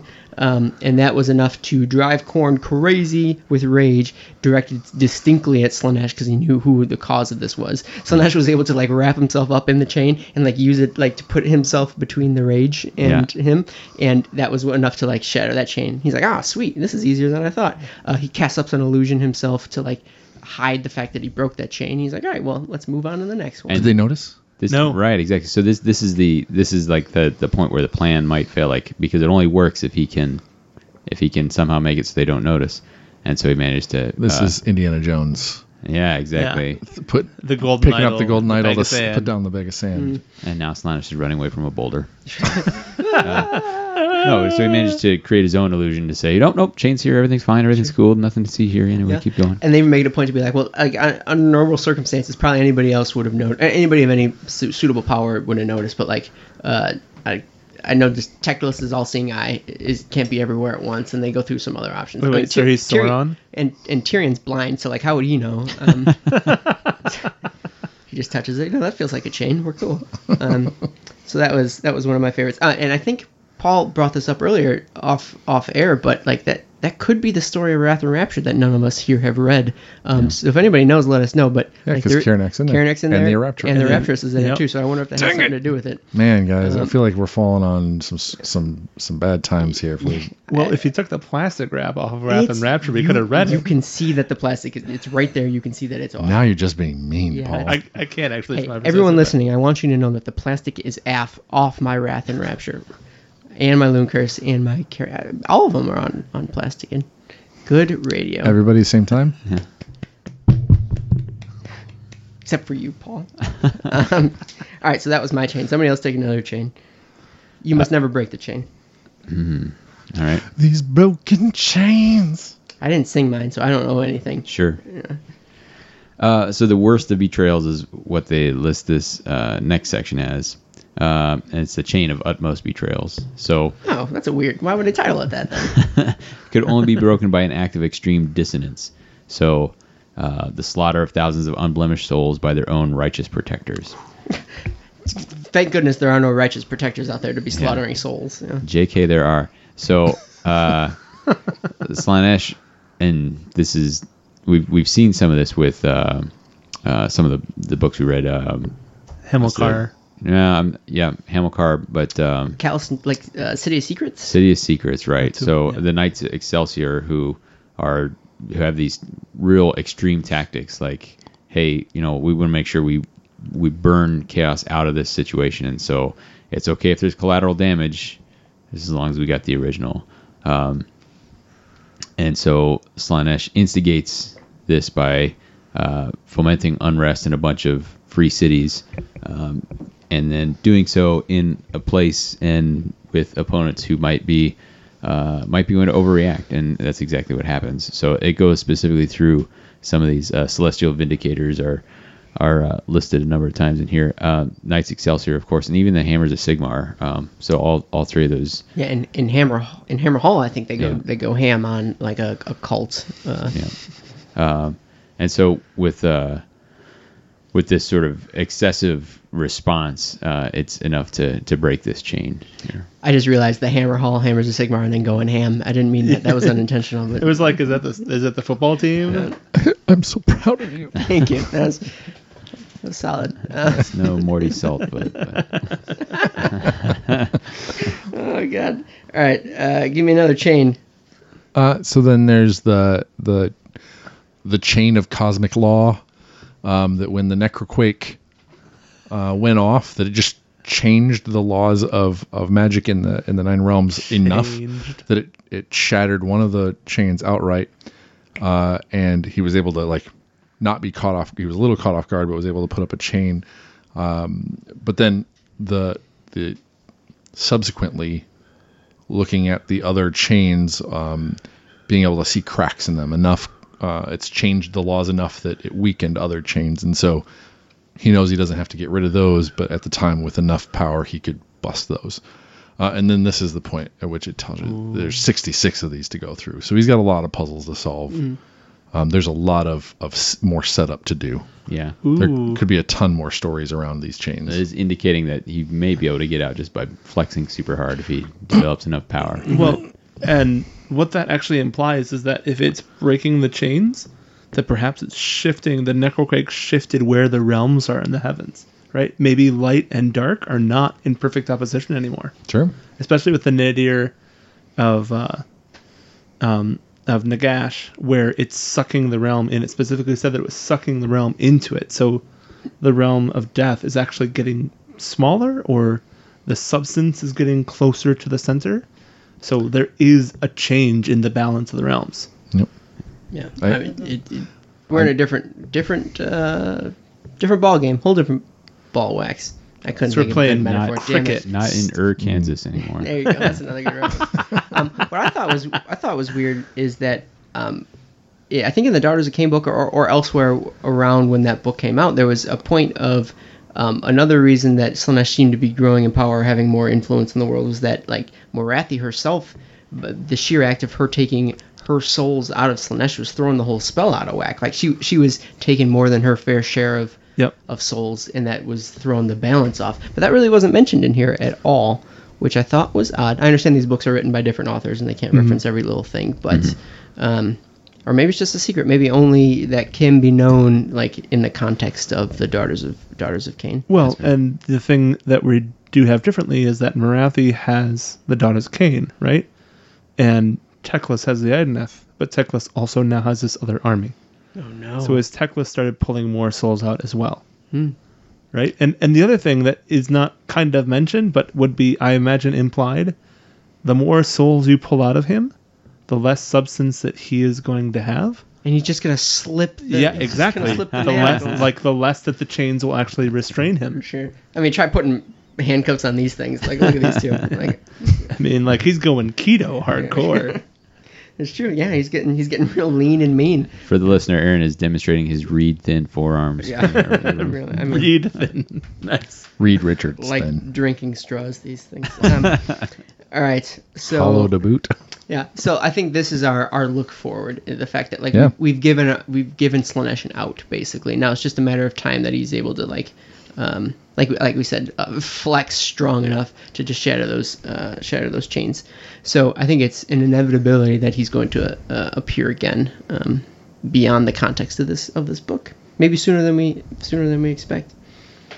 Um, so that's much of the story. Now we can get into sort of more abstract things, which is to say, hey, uh, this book is full of units, both new and old, from um, uh, units that we used to have and, and some new releases. Yeah. Uh, let's talk about some of our favorites, uh, whether it's story or model wise, or probably not rules, because when was the last time any of us played a game? Uh, Sunday. Well, oh, damn it, get out of here. um, give me give me some favorites. Shout them out. First come, first serve. The uh, contorted epitomes. Ooh, tell me about it. This is a super cool little new thing. And Um, yeah. uh, there was a mirror maker that became so obsessed with his mirrors that he made like these perfect, uh, beautiful silvered mirrors. Uh, Any mirror I look into is perfect and Uh, beautiful. mirror, That's mirror on the wall. Not, that's not true. I'm uh, hideous. to the point where he, when he laid down in bed, there was a mirror across from him so that he could stare at his face before he went to sleep. is that weird? Uh, a little bit weird. uh, so Slaanesh took him at the moment of uh, death, as it were, and this mirror maker made a mirror to revenge himself upon Slaanesh because it was supposed to steal your essence when you looked at it. Uh, and he gave it to Slaanesh, but Slaanesh was just too powerful for it and it shattered. But he realized that, you know, this actually could be a super cool thing to use against my enemies. And so he's forced him to continually make more and more mirrors. And uh, they have these daemonette guardians that accompany it on the battlefield. Um, so it's just, it's very, um, it seems very Slaanesh to me, and it's a new kind of interesting unit entry. So that was kind of cool. Cool. Right on. You guys have any favorites? Yeah. Um. So. Yeah. Yeah.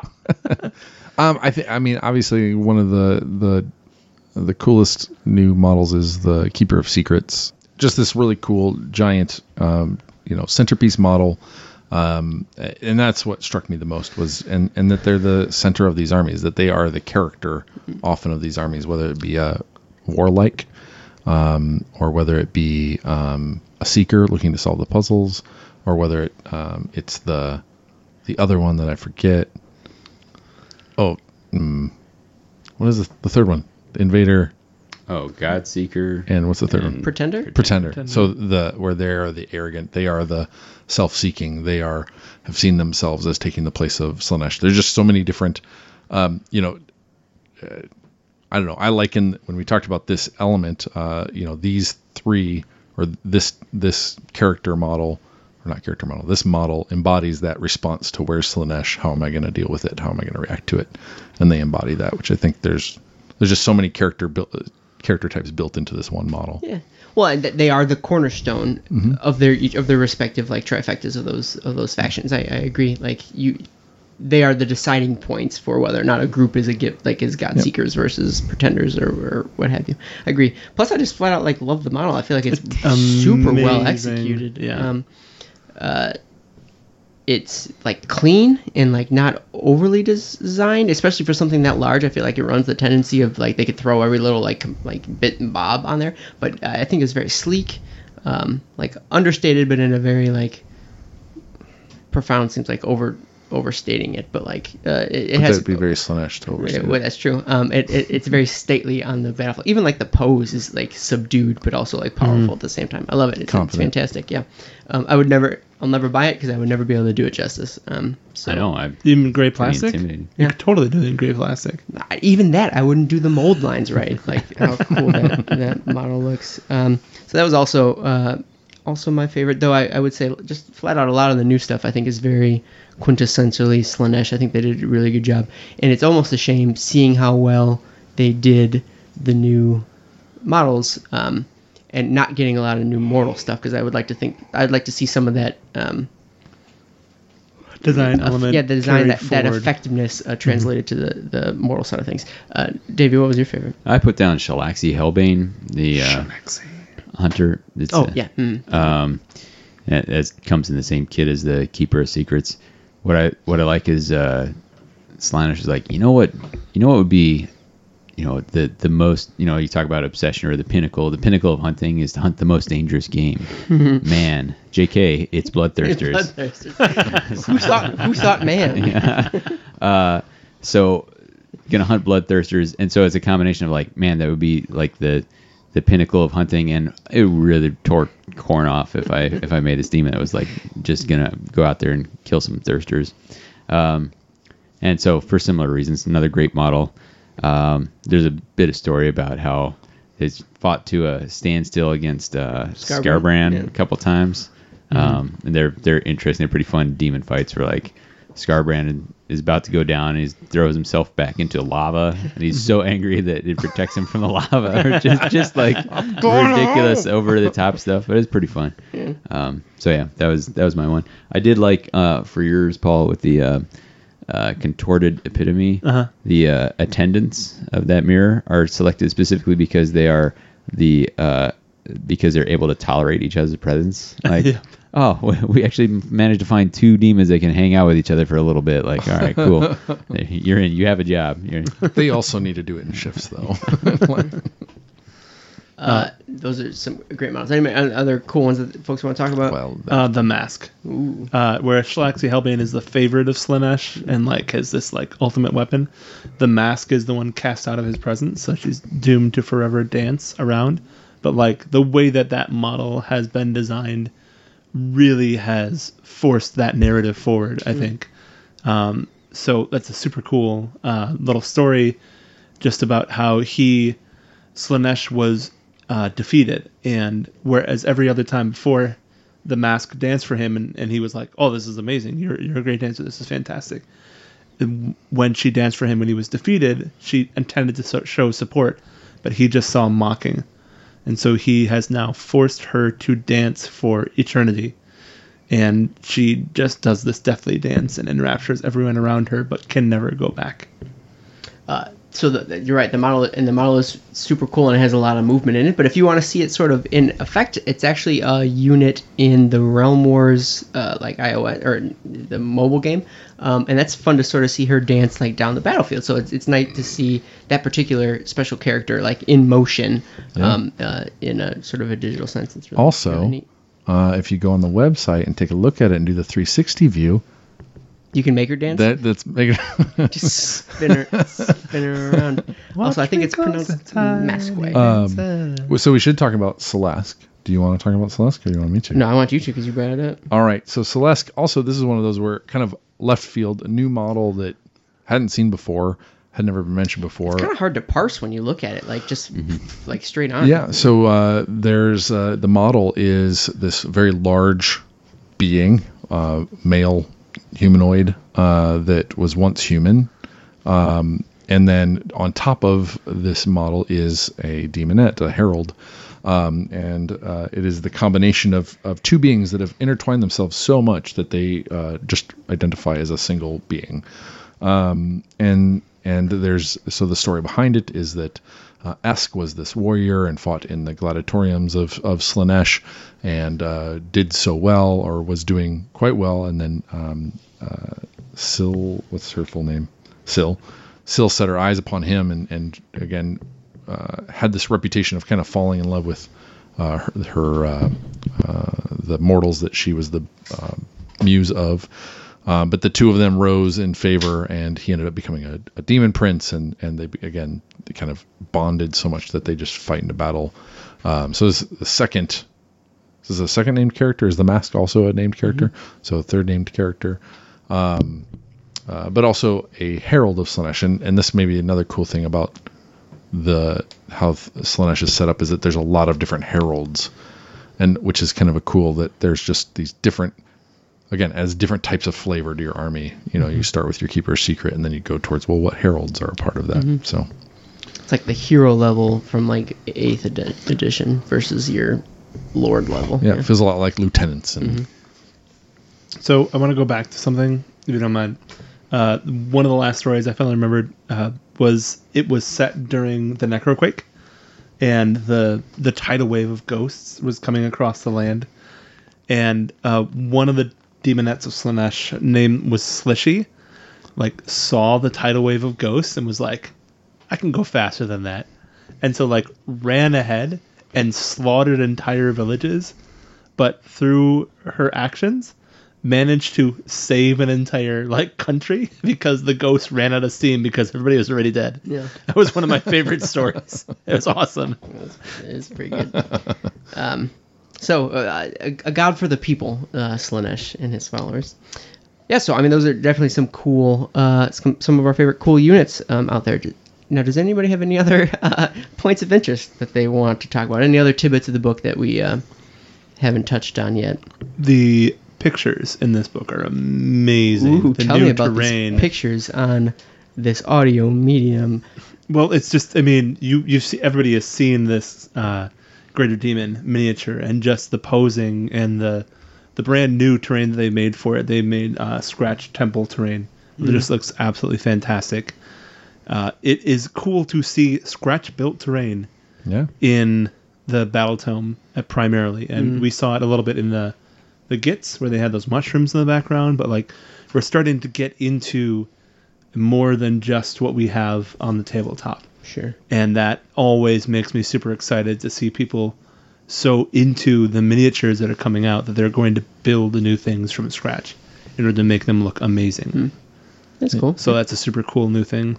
I think for me, just reiterating the direction that they've taken Slaanesh and emphasizing the excess in all things, I think is a really great way to build a ton of depth and give you a chance to build Slaanesh the way that appeals to you, um, especially if if you know um, hypersexuality is not your thing.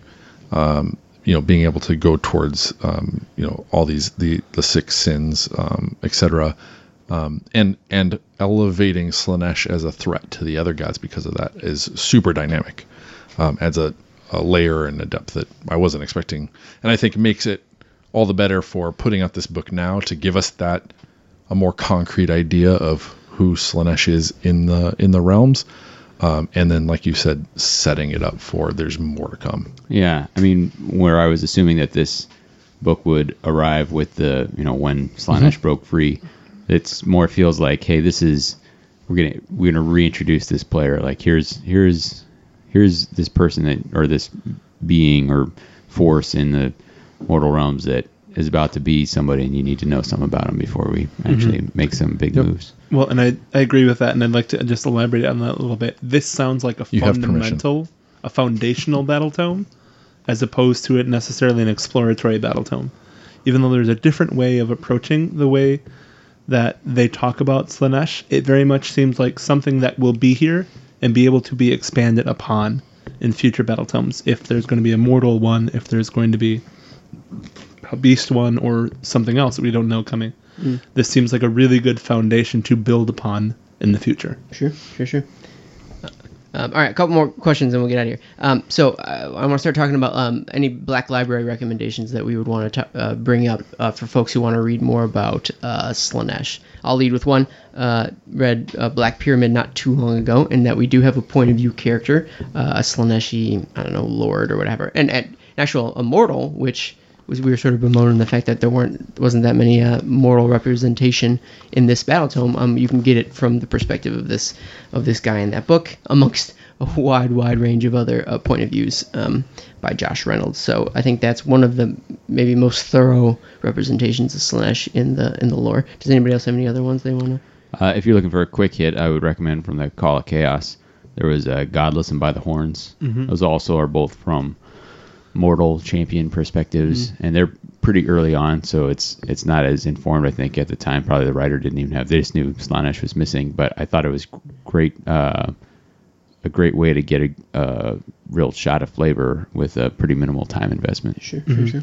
The, uh, the Scourge of Fate actually has a pretty sweet Slaanesh warlord in the Varanspire. Uh, so he has a castle surrounded by this wilderness, etc. So that was I thought that was actually one of the more enjoyable parts of the narrative. the last book I read and completely forgot about it. I don't know how I, and it was pretty jarring. How did I forget that? Yeah, yeah. I Guess it didn't touch your senses well enough. Oh, I apparently, well, it did and it touched me in weird ways. Um, uh, there, I haven't actually read it, but I know that uh, the Garden of Mortal Delights just recently came out. It was an e-short. Um, I th- honestly, just this past week or two, um, that just came out. But with it's the a, Dryad. yeah, with the dryads, and uh, but it's also from it's a joint point uh, perspective, I think, from Slaanesh as well. So maybe give that a, a look see. Uh, and if you read it and you like it, let me know, and maybe I'll pick it up as well. Um, and I see someone else wrote something else on here that I didn't write. Oh, it was Lord of Undeath, uh, which was a uh, tie-in. It was the tenth book of the Realm Gate Wars. Um, it actually reached back to. Uh, I'm trying to remember. It was uh, Balance of Power. I think may have had that, but uh, Slaanesh invi- invades the Realm of Death. So there's a there's a Lord of Chaos on a Slaanesh steed. Not a ton there. Uh, it's not the it's not the focal point of the book, and uh, kind of passes out of out of the, spotlight um, before too long. But if you're looking to be completionist about your Slaanesh reading, you should include that in there. not the same scope as like some of the Khorne books. I feel like there's a lot of Khorne out there, but if you wanted to read about Slaanesh, you got some options um, in Black Library. We did have some listener questions, uh, not just some short ones, and I think we kind of touched on the answers, but at least I'll ask them.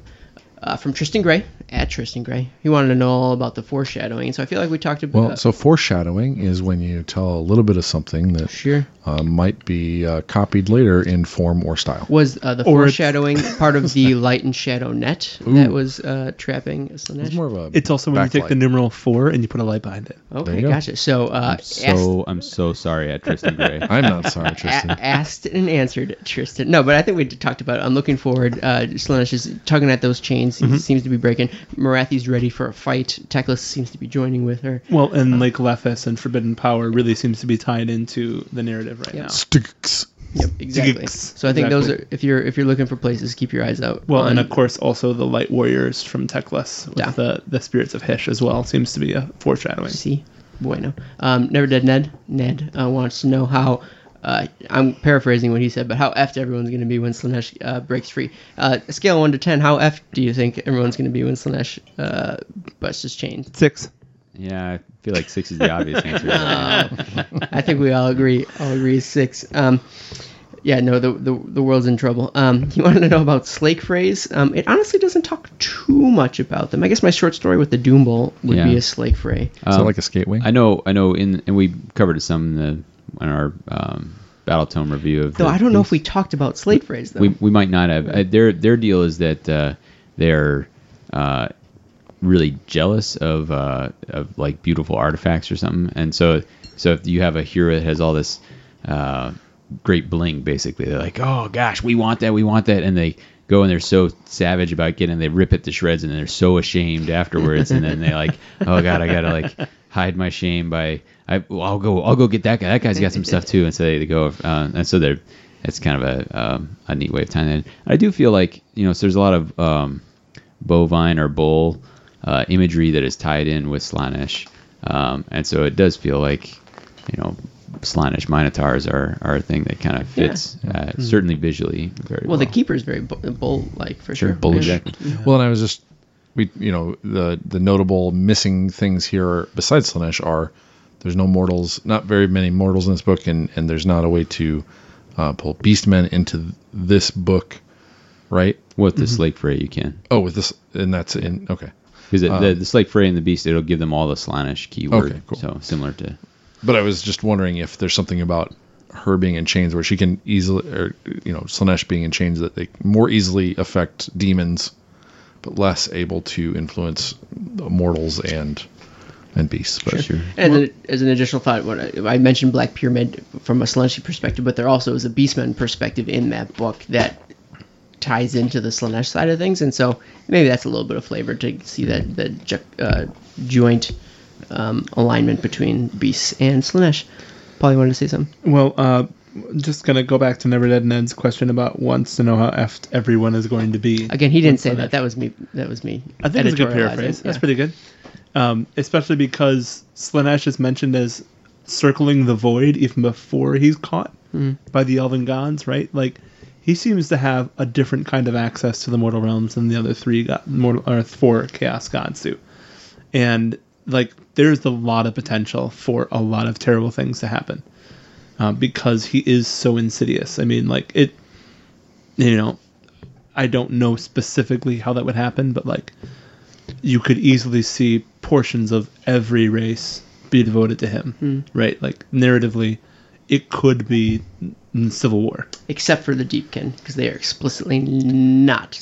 Well- uh, Well, they're only when they're in the deep. When they come out and they raid, they're no longer in the deep. They're no longer in that place of no emotion.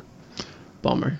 But I think this I think this puts a, a fine point on the Idoneth needing to finding those uh, secluded places that just depth you know that the Sensory deprivation. sensory deprivation because they know what Slaanesh is like. Sure. And so this book puts a uh, puts more nuance on the Idoneth than we had before. Yeah, actually, that's a good, a Well, good and thought. the other thing is that the the Satborn went into the realm of shadow, right? The Idoneth went into sensory deprivation. Those who have been in Slaanesh, like we have races who lived in Slaanesh, and they are specifically said to be able to be taken by him again. Like basically, they have this permanent weakness in them, Sure. um, and that, of course, is also is a huge plot thread that could be just destroyed. Yeah, true. Um, back to the, the concept of questions. Um, so the question, those are the questions we've been we've been asked. Hey, if you want your question to be aired uh, on the Mortal Realms, um, just keep an eye out on our Twitter. Um, and no distinct amount of time before our next episode, we'll put a call out for any additional questions for our next episode. but so that means you need to be watching always. Uh, all right, guys, let's let's close this out. Are there any other final thoughts, reviews, uh, uh, appreciations um, of of this book that we want to cover?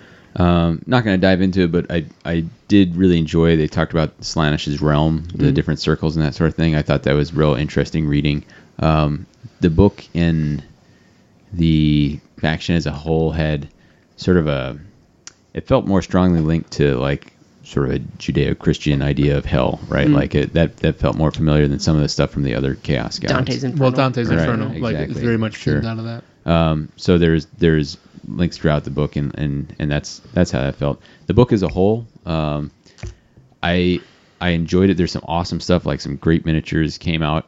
Uh, it felt it felt like there's a big chunk missing, which uh, maybe thematic, I don't know, but just uh, you Was really it Slaanesh? yeah, you you really got you got a better sense of some of the other chaos gods by seeing more of what their mortal followers looked like and did, and that's that's basically absent in that book in this book, and they're they're certainly present in the in the fiction and that sort of thing, and um, I I hope there's some follow up later that gives us more of that, or you know I, I don't know exactly how they'd structure it, but uh, I I keenly felt the absence of that. I mean, it wasn't just that they didn't introduce anything new. They took away some existing things like the, the, you know Lord of Slaanesh on a demonic mountain and that sort of thing. So um, we'll see how they address that. And I get the practical considerations of that.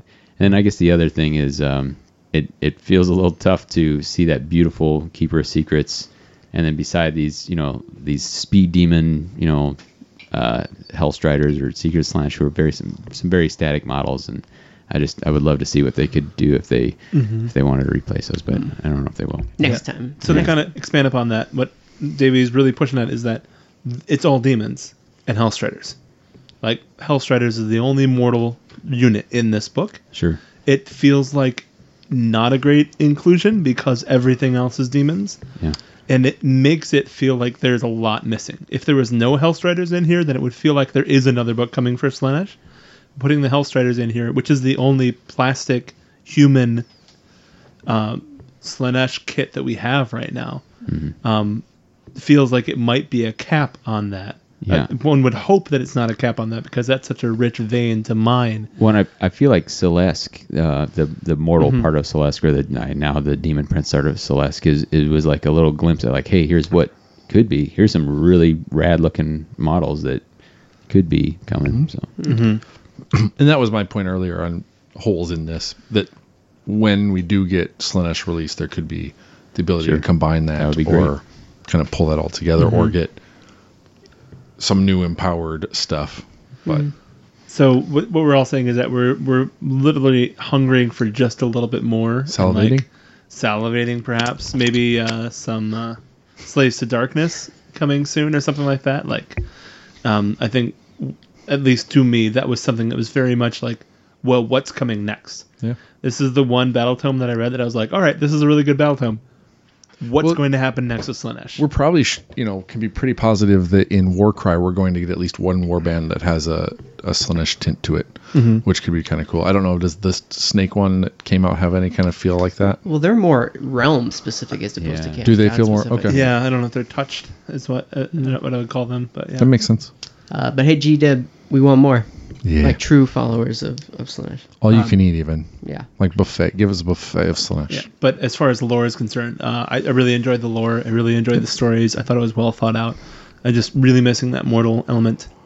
Yeah, I want to I want to break down like I want a map of the the cage, the 66 chains and then down the road like what each of like the keys to each of them, the secrets to each of That those was a lot of fun, 66. yeah. Like I mean it's just super interesting story, a fantastic kind of lich lich pin to this story. Yeah. Like they don't have to go into that depth obviously. I, it was just a No, smart they move. must. Actually, they would make for cool like battle plans, right? For like 66 battle plans, where each one like one of your goals is to like break a chain. Anyways, I think it's a cool book. I don't have anything else to add that it, people haven't already said. I wish there were more mortals. Um, and I think that's it. Let's end her there. It's time for our reforging, but Sigmar willing, we'll be back soon. Like, subscribe, share, and leave a review. Anything you can do will spread the word of Sigmar farther than we can on our own. Chat with us anytime about your thoughts on Twitter at the Mortal Realms.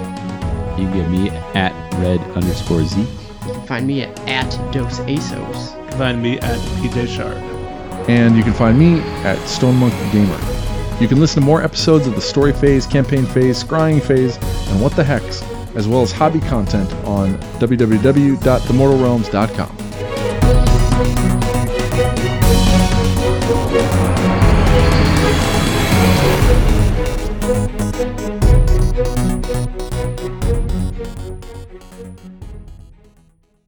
Especially know- reading this book. Do you know why they're at odds with Khorne? No, do you know? I would love to hear why. Because Slaanesh is number in six and Khorne's the seven. What? Seven, eight, nine. Horns eight. Is he eight? Horns eight. Oh, Nurgle God. I'm seven. going to cut that one out too. I'm no, so leave that in. So